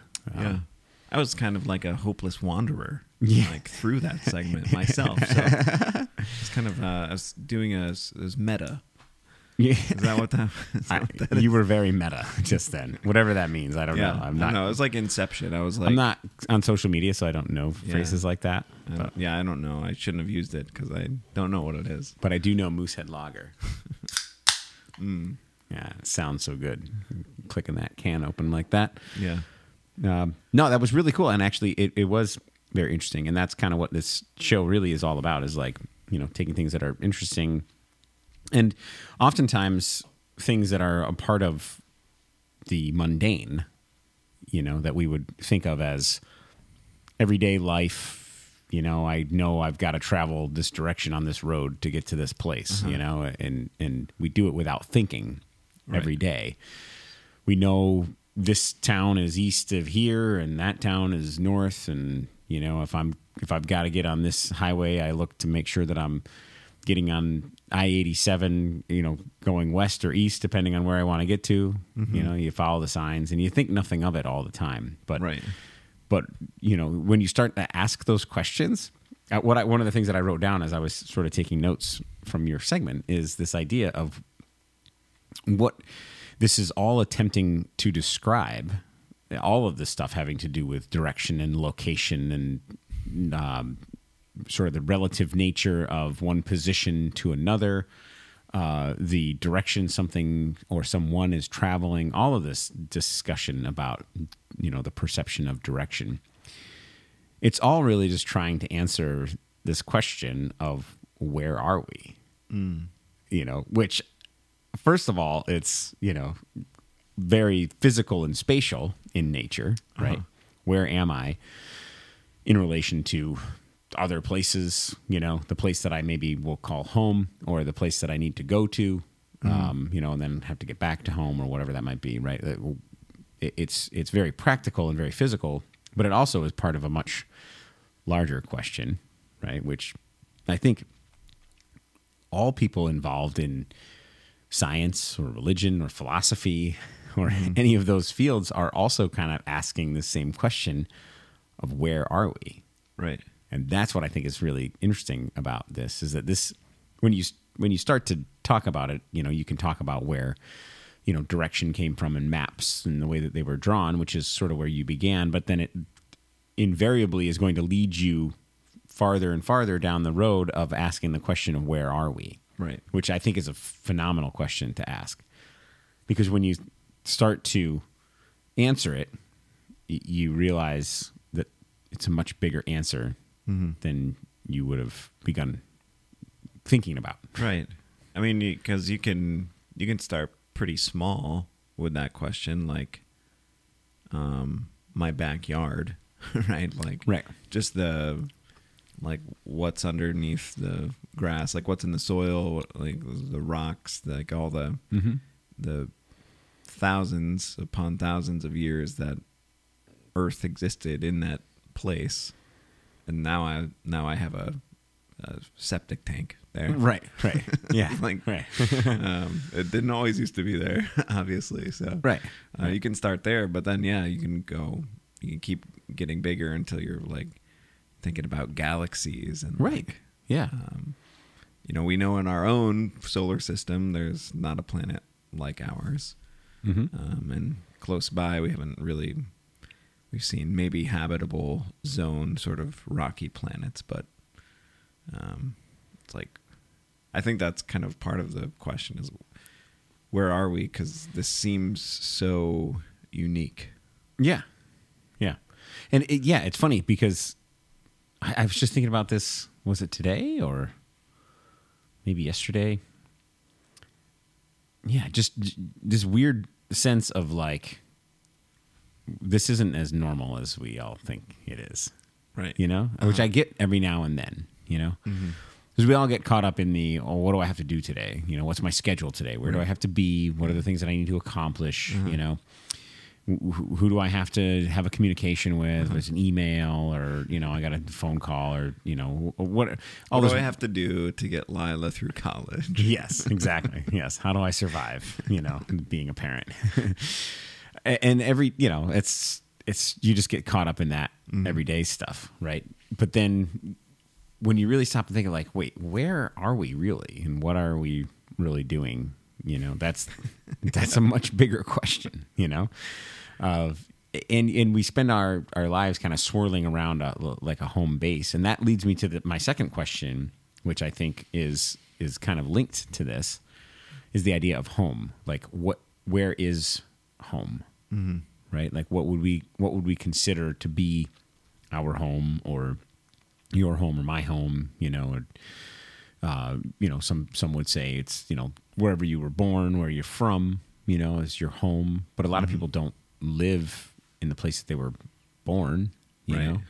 And then many people moved when they were young enough that they don't have really clear memories of where they were born, Right. You know, so is that your home still? If you don't even really remember being there, you know, like if you move when you're three years old to a to a new place and then grow up there and have your childhood and your adolescence in that new space, uh-huh. which one's really your home, right? Like, you, you have you have most of your memories and most of your formative years in a different place, right? So Yeah. so that right there throws off the idea of home. But then as an adult, you live in another place that's not, you know, the same Right. as where you were born, right? So is that your home? You know, and Kind of the the transitional nature of it. Yeah. You, you would hear people say like I'm from, yeah, which might be like where they grew up. yeah, um, or I they might say if they're kind of like new to a place, now I live, or I just moved to, right, um, or they would say I'm from and mean like where they live now yeah, and not where they grew up, um, or maybe like a, any any kind of kind of like other scenarios. yeah, yeah. So it's like so the just even the idea of home. You know what makes what makes home home Right. when we call it that, right? Or if you think of the uh, like the transitional nature of like Earth's history, Mhm.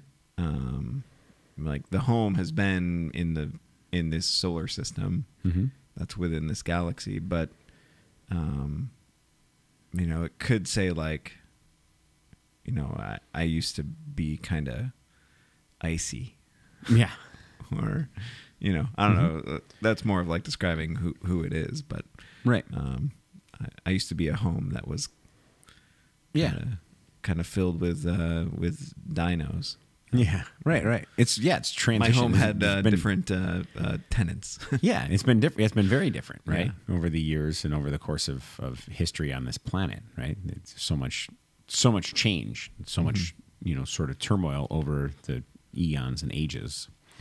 And then also you think about like the movement of the sun, right? So the our star in our solar system moves around the galactic center. So it's constantly moving within our galaxy. So even as we orbit it, it's moving, right? Right. So you can uh, imagine what that would look like. These big, you know, looping swirls of the, you know, nature of where planet Earth would be if you calculate in the motion of the of the sun through the galaxy now. Right? So you're never really in the same place. It's like not like when you, you know, when the Earth swings back around, you know, to June 14th, you know, next year, our planet's going to be in a totally different place mm-hmm. in the in the universe than it was last year, even though it's the same position relative to the sun right. right? And it's because that sun is moving around the galactic center, mm-hmm. but the galaxy's also moving, right? Right. So the galactic center is moving, and you know, in whatever direction that's moving, it might be orbiting some bigger thing, you know, and mm-hmm. right, or it's you know being pulled towards another galaxy or something like that. I guess they they think we're going to collide with the Andromeda galaxy eventually, Yeah. right? So it's moving towards that galaxy, right? So And that collision, like nothing hits anything else. Right. Isn't that? Oh, yeah, it's weird, Bizarre. right? Yeah, yeah. so, so it's just things like that, right? It's just so fascinating to me that you know position is never the same. You know, your home, whatever it might be, it's not it's not staying in one place. You know, Yeah. all the time. So that's that's really interesting to me.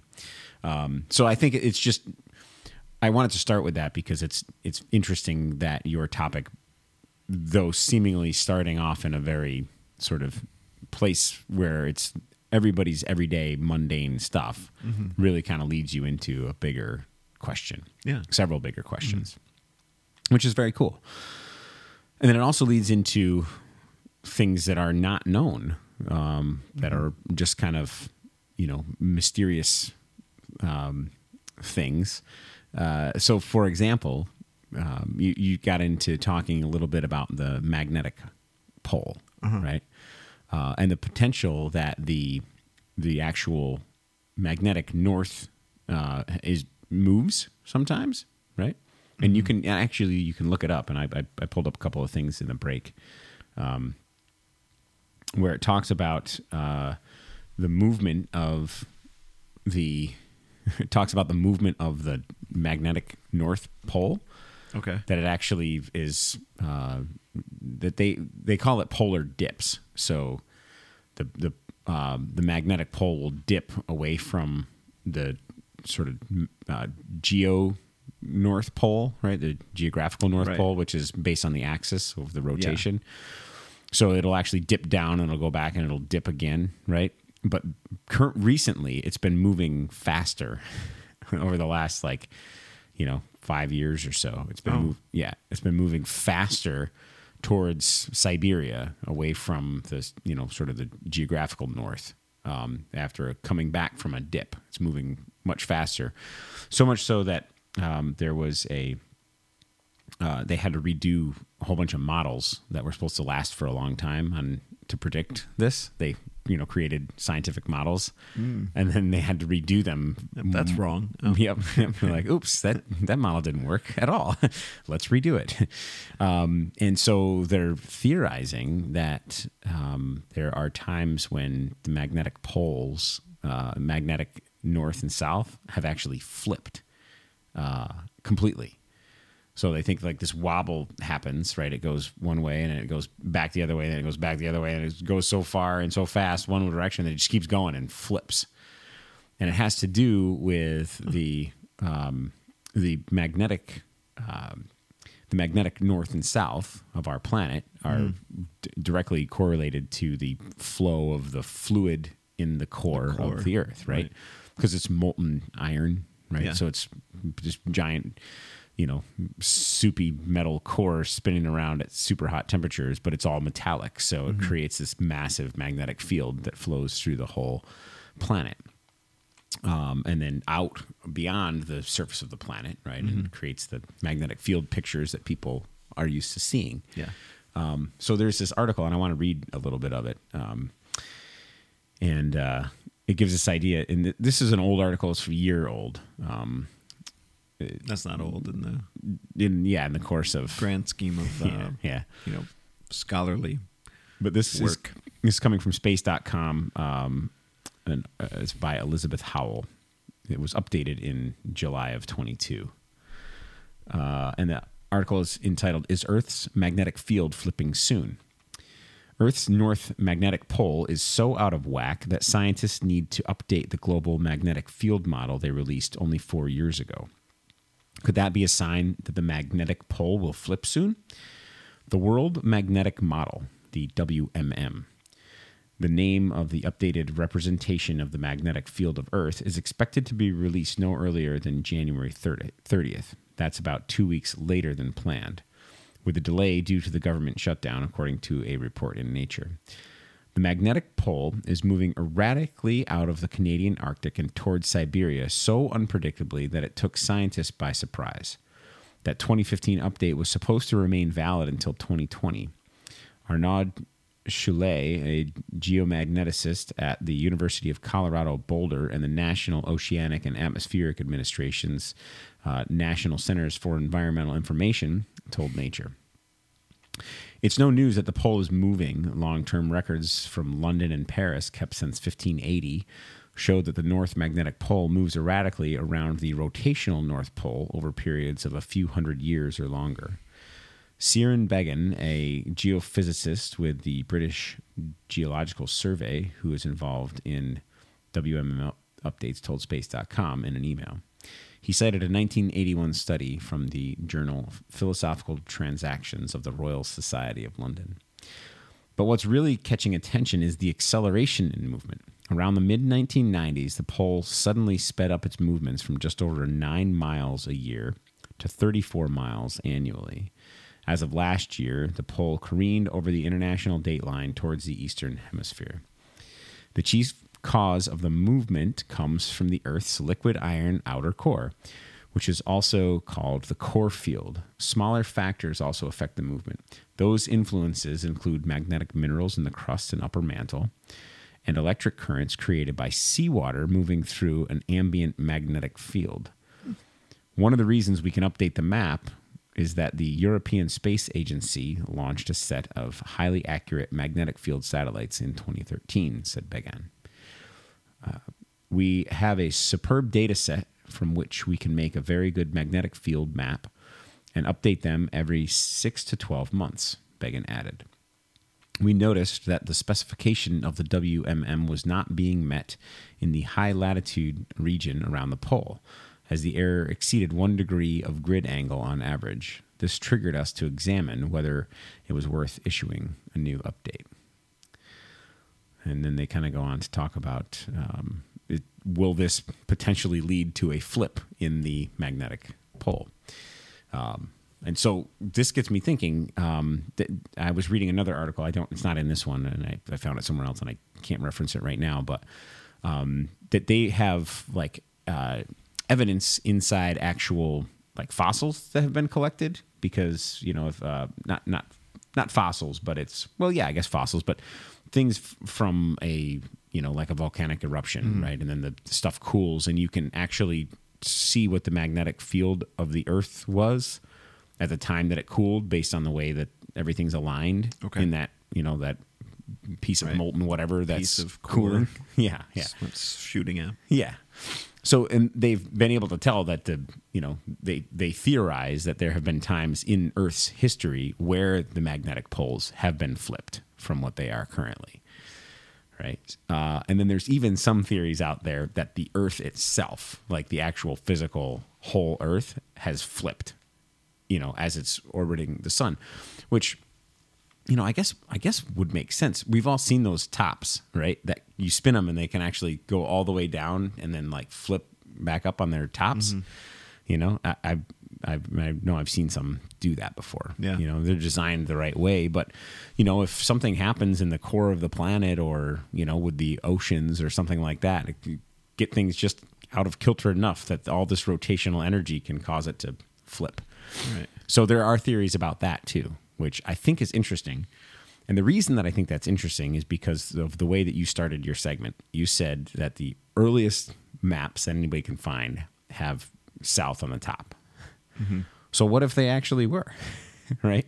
Yeah. Those Egyptian maps you were talking about, these old, super old maps people uh-huh. found. What if they weren't Egyptian maps? What if they were maps that the Egyptians found and kept because they were important or special or something like that, right? Right. What if and, and what if those maps actually showed the way the planet was when it was there, right?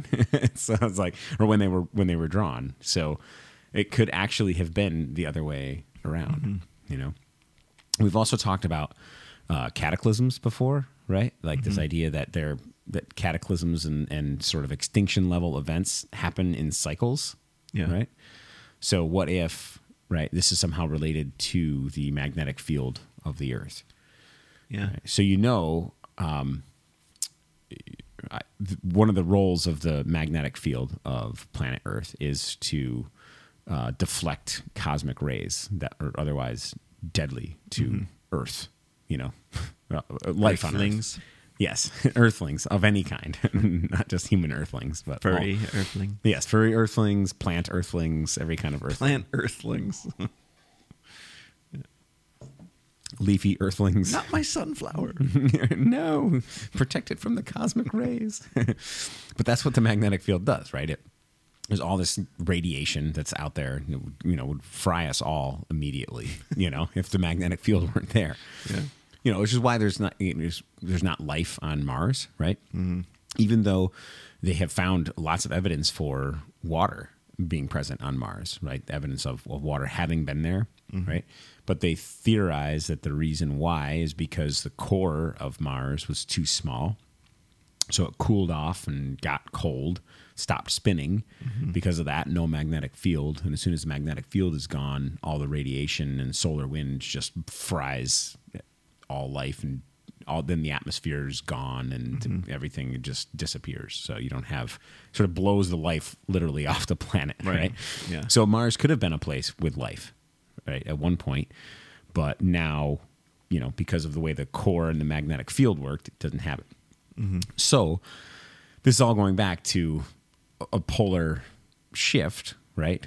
Which we know happens. They're measuring it, and you can look up these. We'll, I'll put a link in there. There's this neat graph that shows like year by year where it goes. They measure it every few years, and they show you, and it's like going faster in one direction, which is neat. Um, but if you have a polar shift that leads to an actual flip, there would be a period of time where it would seem as though the magnetic field would be out of whack Yeah. right?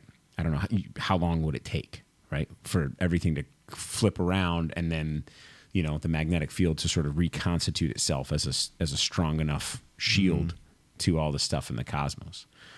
So is that those sort of extinction level events, you know, that are related to a, sort of a cyclical nature? Is that mm-hmm. is that a larger cycle of our magnetic north and mm. south sort of flip flopping?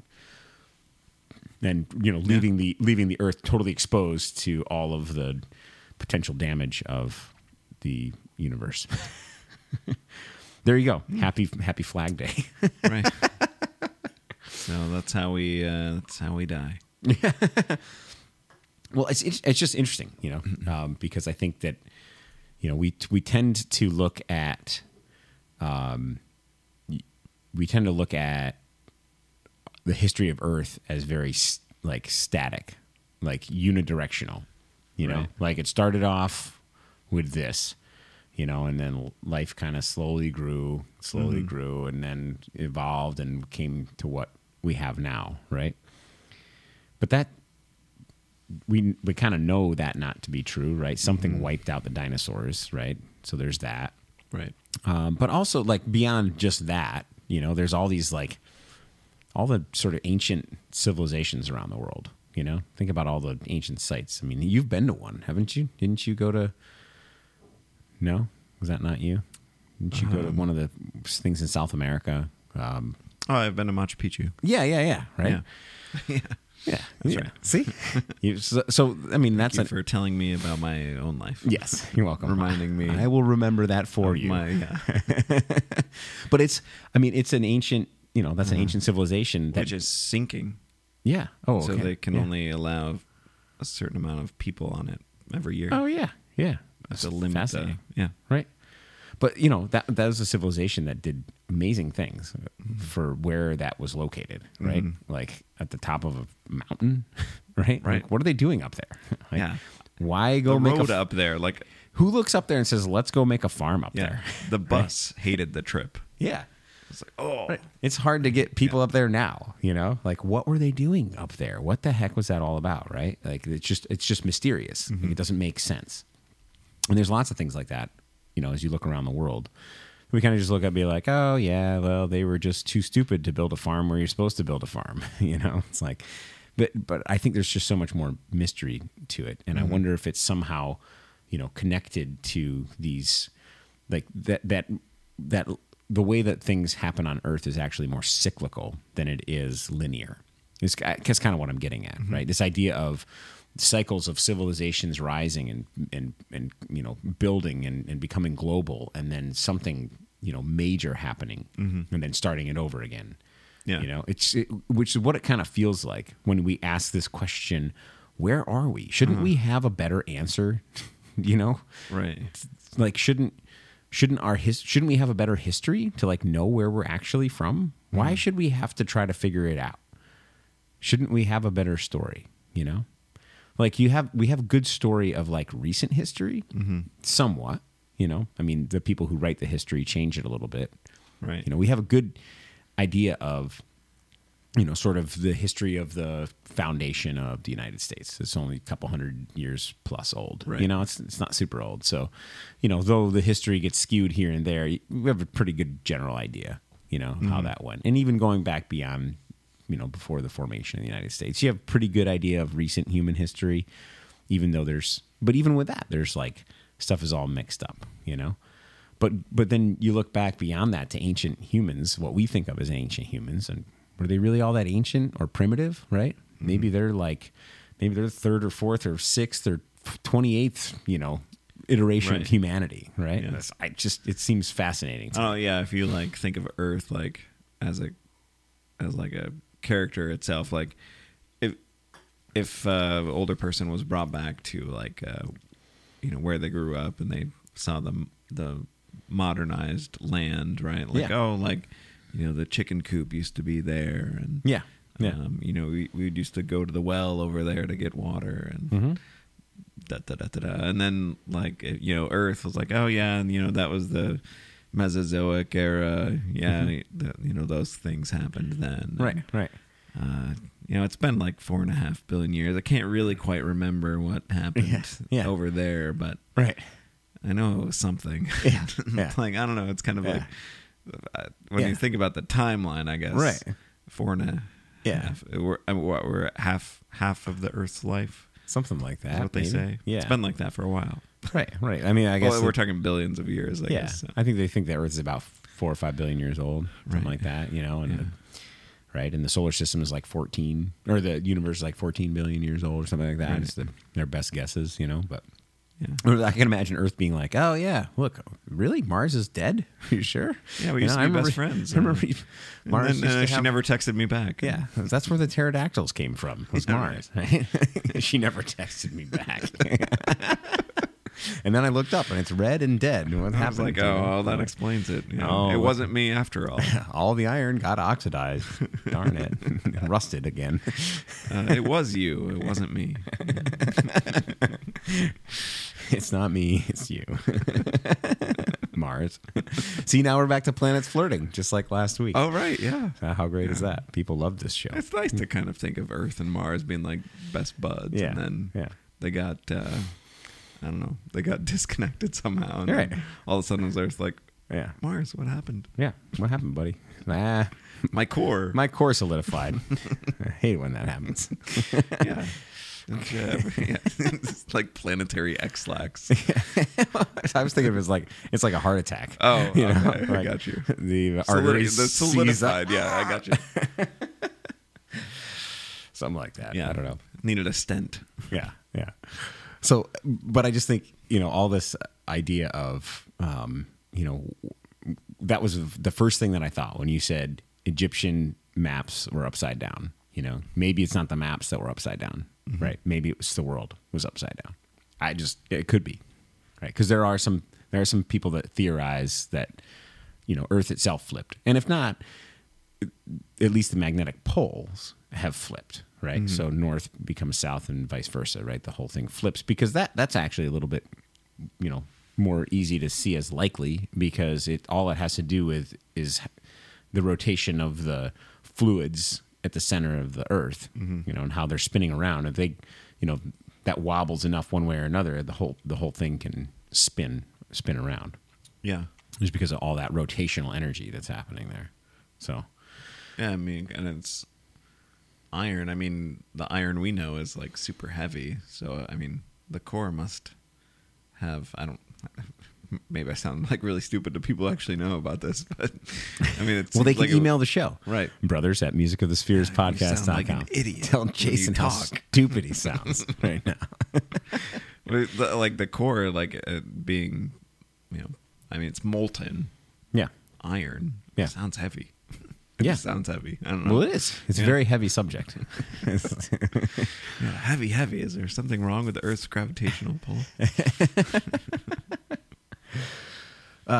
so th- that was that was one of my first thoughts. Um, you know, after the sort of the big philosophical thing, and the last thing that I wanted to um, sort of jump in on uh, with what you were presenting was this idea of y- you talked about like different people in different cultures in different places sort of viewing things differently right? Like placing them you know um, placing e- east as the upward part of the map the top of the map right? Or or placing you know south as the top of the map right? Or whatever.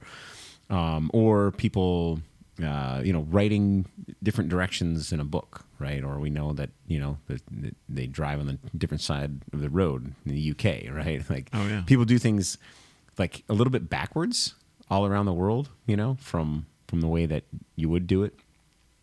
And we also know that uh, magnetic fields and magnetic energy is uh, you know direct has a direct impact on uh, human psyche or any sort of mm-hmm. living psyche because there are animals birds that can navigate based on the magnetic field of the planet right? They've studied that and you can figure that mm-hmm. out. You know you could look it up and read about it but you know there are certain species not just birds i think i think there's other ones too but they can they can navigate the planet there's directionally where they need to go because something inside of their you know being is tapped into the magnetic field of the planet. So i wonder if these um, if these differences that are noted around the globe are not just random, not just people like randomly decide, oh yeah, no, and, and for, for us, we're gonna we're gonna read and write from the right side of the page over to the left, as opposed to the other way around, right? Or we're gonna you know decide that you know in and the, for for us things are more prominent if on, they're on the left or they're more prominent if on, they're on the right right? Mm-hmm. I don't what if and i'm just saying a what if what if that's not just arbitrary just you know cultures having to pick well we all got to decide that how we're going to write so let's all write Right. the same way and they just decide it. What if it's a little bit more ingrained based on the way that the magnetic field impacts those people in certain places right like Yeah. you know certain because you know we know that the rotation of the earth um, you know changes the way that that like water uh, swirls in a whirlpool naturally you know based on where you are on the planet right? Just the physical motion of it you know changes that. But the magnetic field al- also must impact uh, the way that things work right? The way that things function. Yeah. um, and what if it changes just enough about uh, you know sort of psyche or communication or you know thought processes or something like that to the point that these differences are able to uh, manifest uh, basically just because of the way that the magnetic field feels at that point, you know, to the people that are there. Right? I don't know. It's it's interesting. Right. It kind of uh, is akin to the vibrations and like frequencies as well that Mhm. we've discussed in past episodes. Right. That are Yeah. kind of exist in, uh, I mean, uh, at all times almost Yeah. without re. I mean, we they're obviously interacting with us, Mhm. um, but maybe on like a not molecular molecular level, but Right. kind of like it, Yeah. that sort of thing is like Mhm. They're there, but we don't. We just don't. I mean, there's so much we don't notice. Yeah. That's kind of the that's kind of the idea Right, right. of this Yeah. podcast too. Yeah. Right, but it's true. that It is. There's so much that you don't notice, right? And it's like we all- we know that there are places on the planet where there's, um, you know, anomalies. If Right. it's in the magnetic field, maybe, or that's part of it. But like and that's how Bermuda the, Triangle. uh, the plane crashed and lost. oh, right. Okay. the ele- electromagnetic Mhm. force in that it just Yeah. like ripped the plane apart. Right. Right. Right. Which See? I mean, it's a TV show and it's fake, but I mean, they were using this exact like Yeah. magnetic fields, Right. electromagnetic uh, forces. Yeah. like they were using real science to Yeah. make up their Exactly. story, Exactly. and so it's feasible. Yeah, definitely. Well, I mean, I, I mentioned the Bermuda Triangle, right? I mean, there's- Right. All the stories that happen in there have to do with this. weird like all my instruments, you know, went away, or my compass started swirling around, funny, Right. you know, like different kind of energies there. But it's Mm-hmm. not just in the Bermuda Triangle. There's, you know, there's stories of, uh, you know, sort of aerial navigation where everything just goes haywire and Mm-hmm. they can't figure out why. Like, you know, my gauges all went funny, and you know the compass went weird and the altimeter started doing weird things and then all of a sudden I flew out of this cloud and I'm back to normal. you know, it's like mm-hmm. what's going on, right? And Yeah. you know, so you know that there are anomalies that affect things in a very real way, right? So what if those some of those anomalies could be more subtle to where they're not really measurable, but they just manifest in different ways that people decide to do things differently, mm-hmm. right? Like whether it's writing a different direction or driving on a different side of the road or, you know, whatever it might be. Yeah. Yeah. So, I- I- as we think about you know sort of perception of direction and position and the way that you know sort of we perceive our place in the world, I wonder how much of it actually has to do with you know the magnetic field of the planet and how that all hmm. functions, because you know you have gravity is like you know helps us figure out up and down, but you know mag- magnetism around our planet helps us mm-hmm. discern so much of the other stuff too.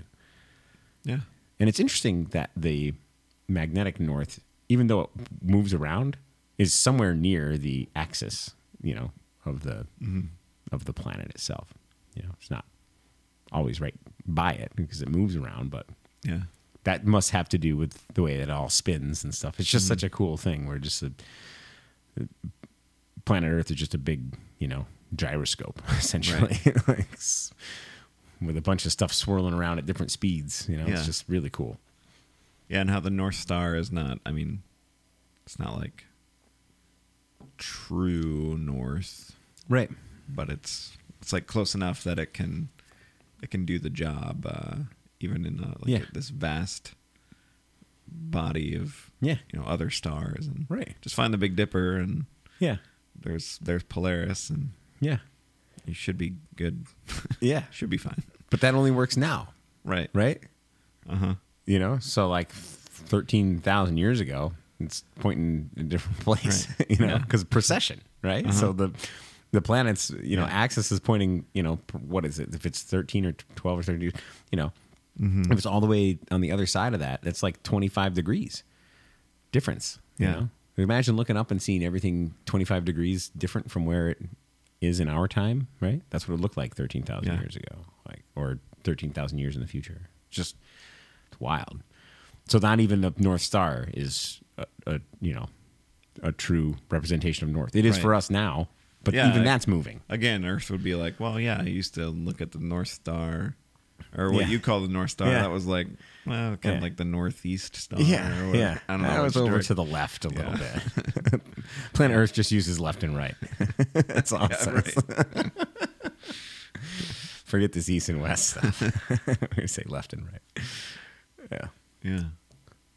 Uh, that's all. That's all I had. Um, you know, I, I could, of course, go on for a whole bunch more. I have I have a lot other notes, but I, I wanted to hit on um, I wanted to hit on some of that ph- philosophical stuff, and then sort of get into the magnetic field as a as a sort of relational point to Yeah. to things, because I do think there's more mystery to you know the way that the way that the Earth functions, and the way that the magnetic fields function. I think there's more mystery to that, especially when you look back at human history. I think there's more mystery than we would often assume there to be.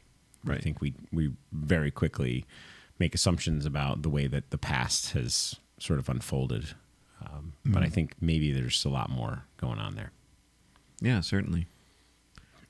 Yeah, yeah. It was it was interesting to sort of like um, one thing I I thought I had uh, ready for my my spot that I uh, didn't is this um article that sort of talked about uh, navigation in space.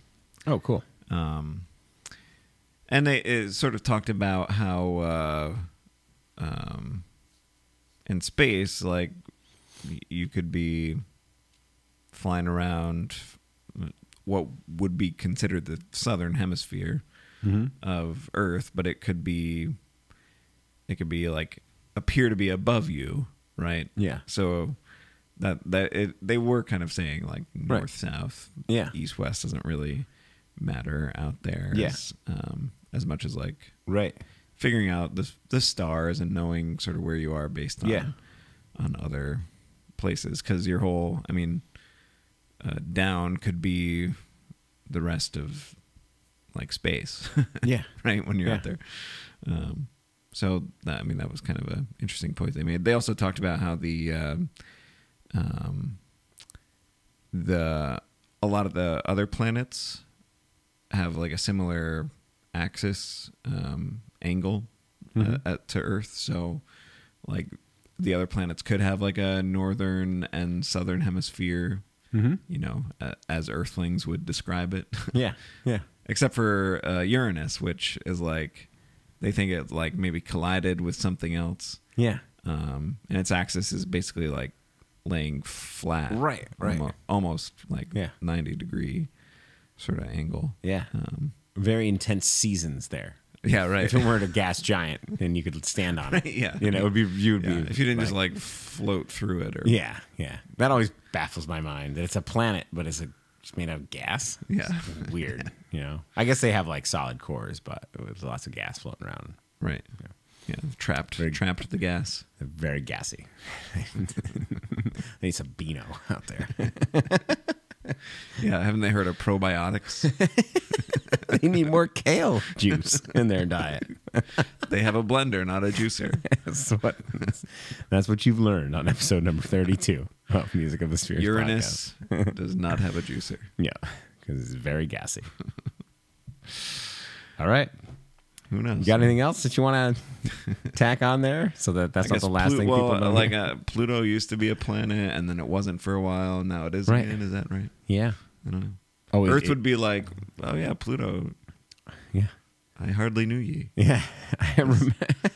I couldn't see you until like this guy developed a telescope. Yeah, I like Earth as this sort of Yeah. uh, older person who's Yeah. like reminiscing on a porch, like yeah, with a Arnold Palmer yeah.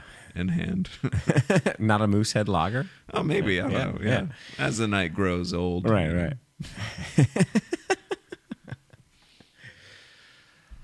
okay. Uh, well, I guess that'll do it. We're out of things to say this week uh, here on the Music of the Spheres podcast. Of course, we always um, are appreciative to all of those of you who listen to our show.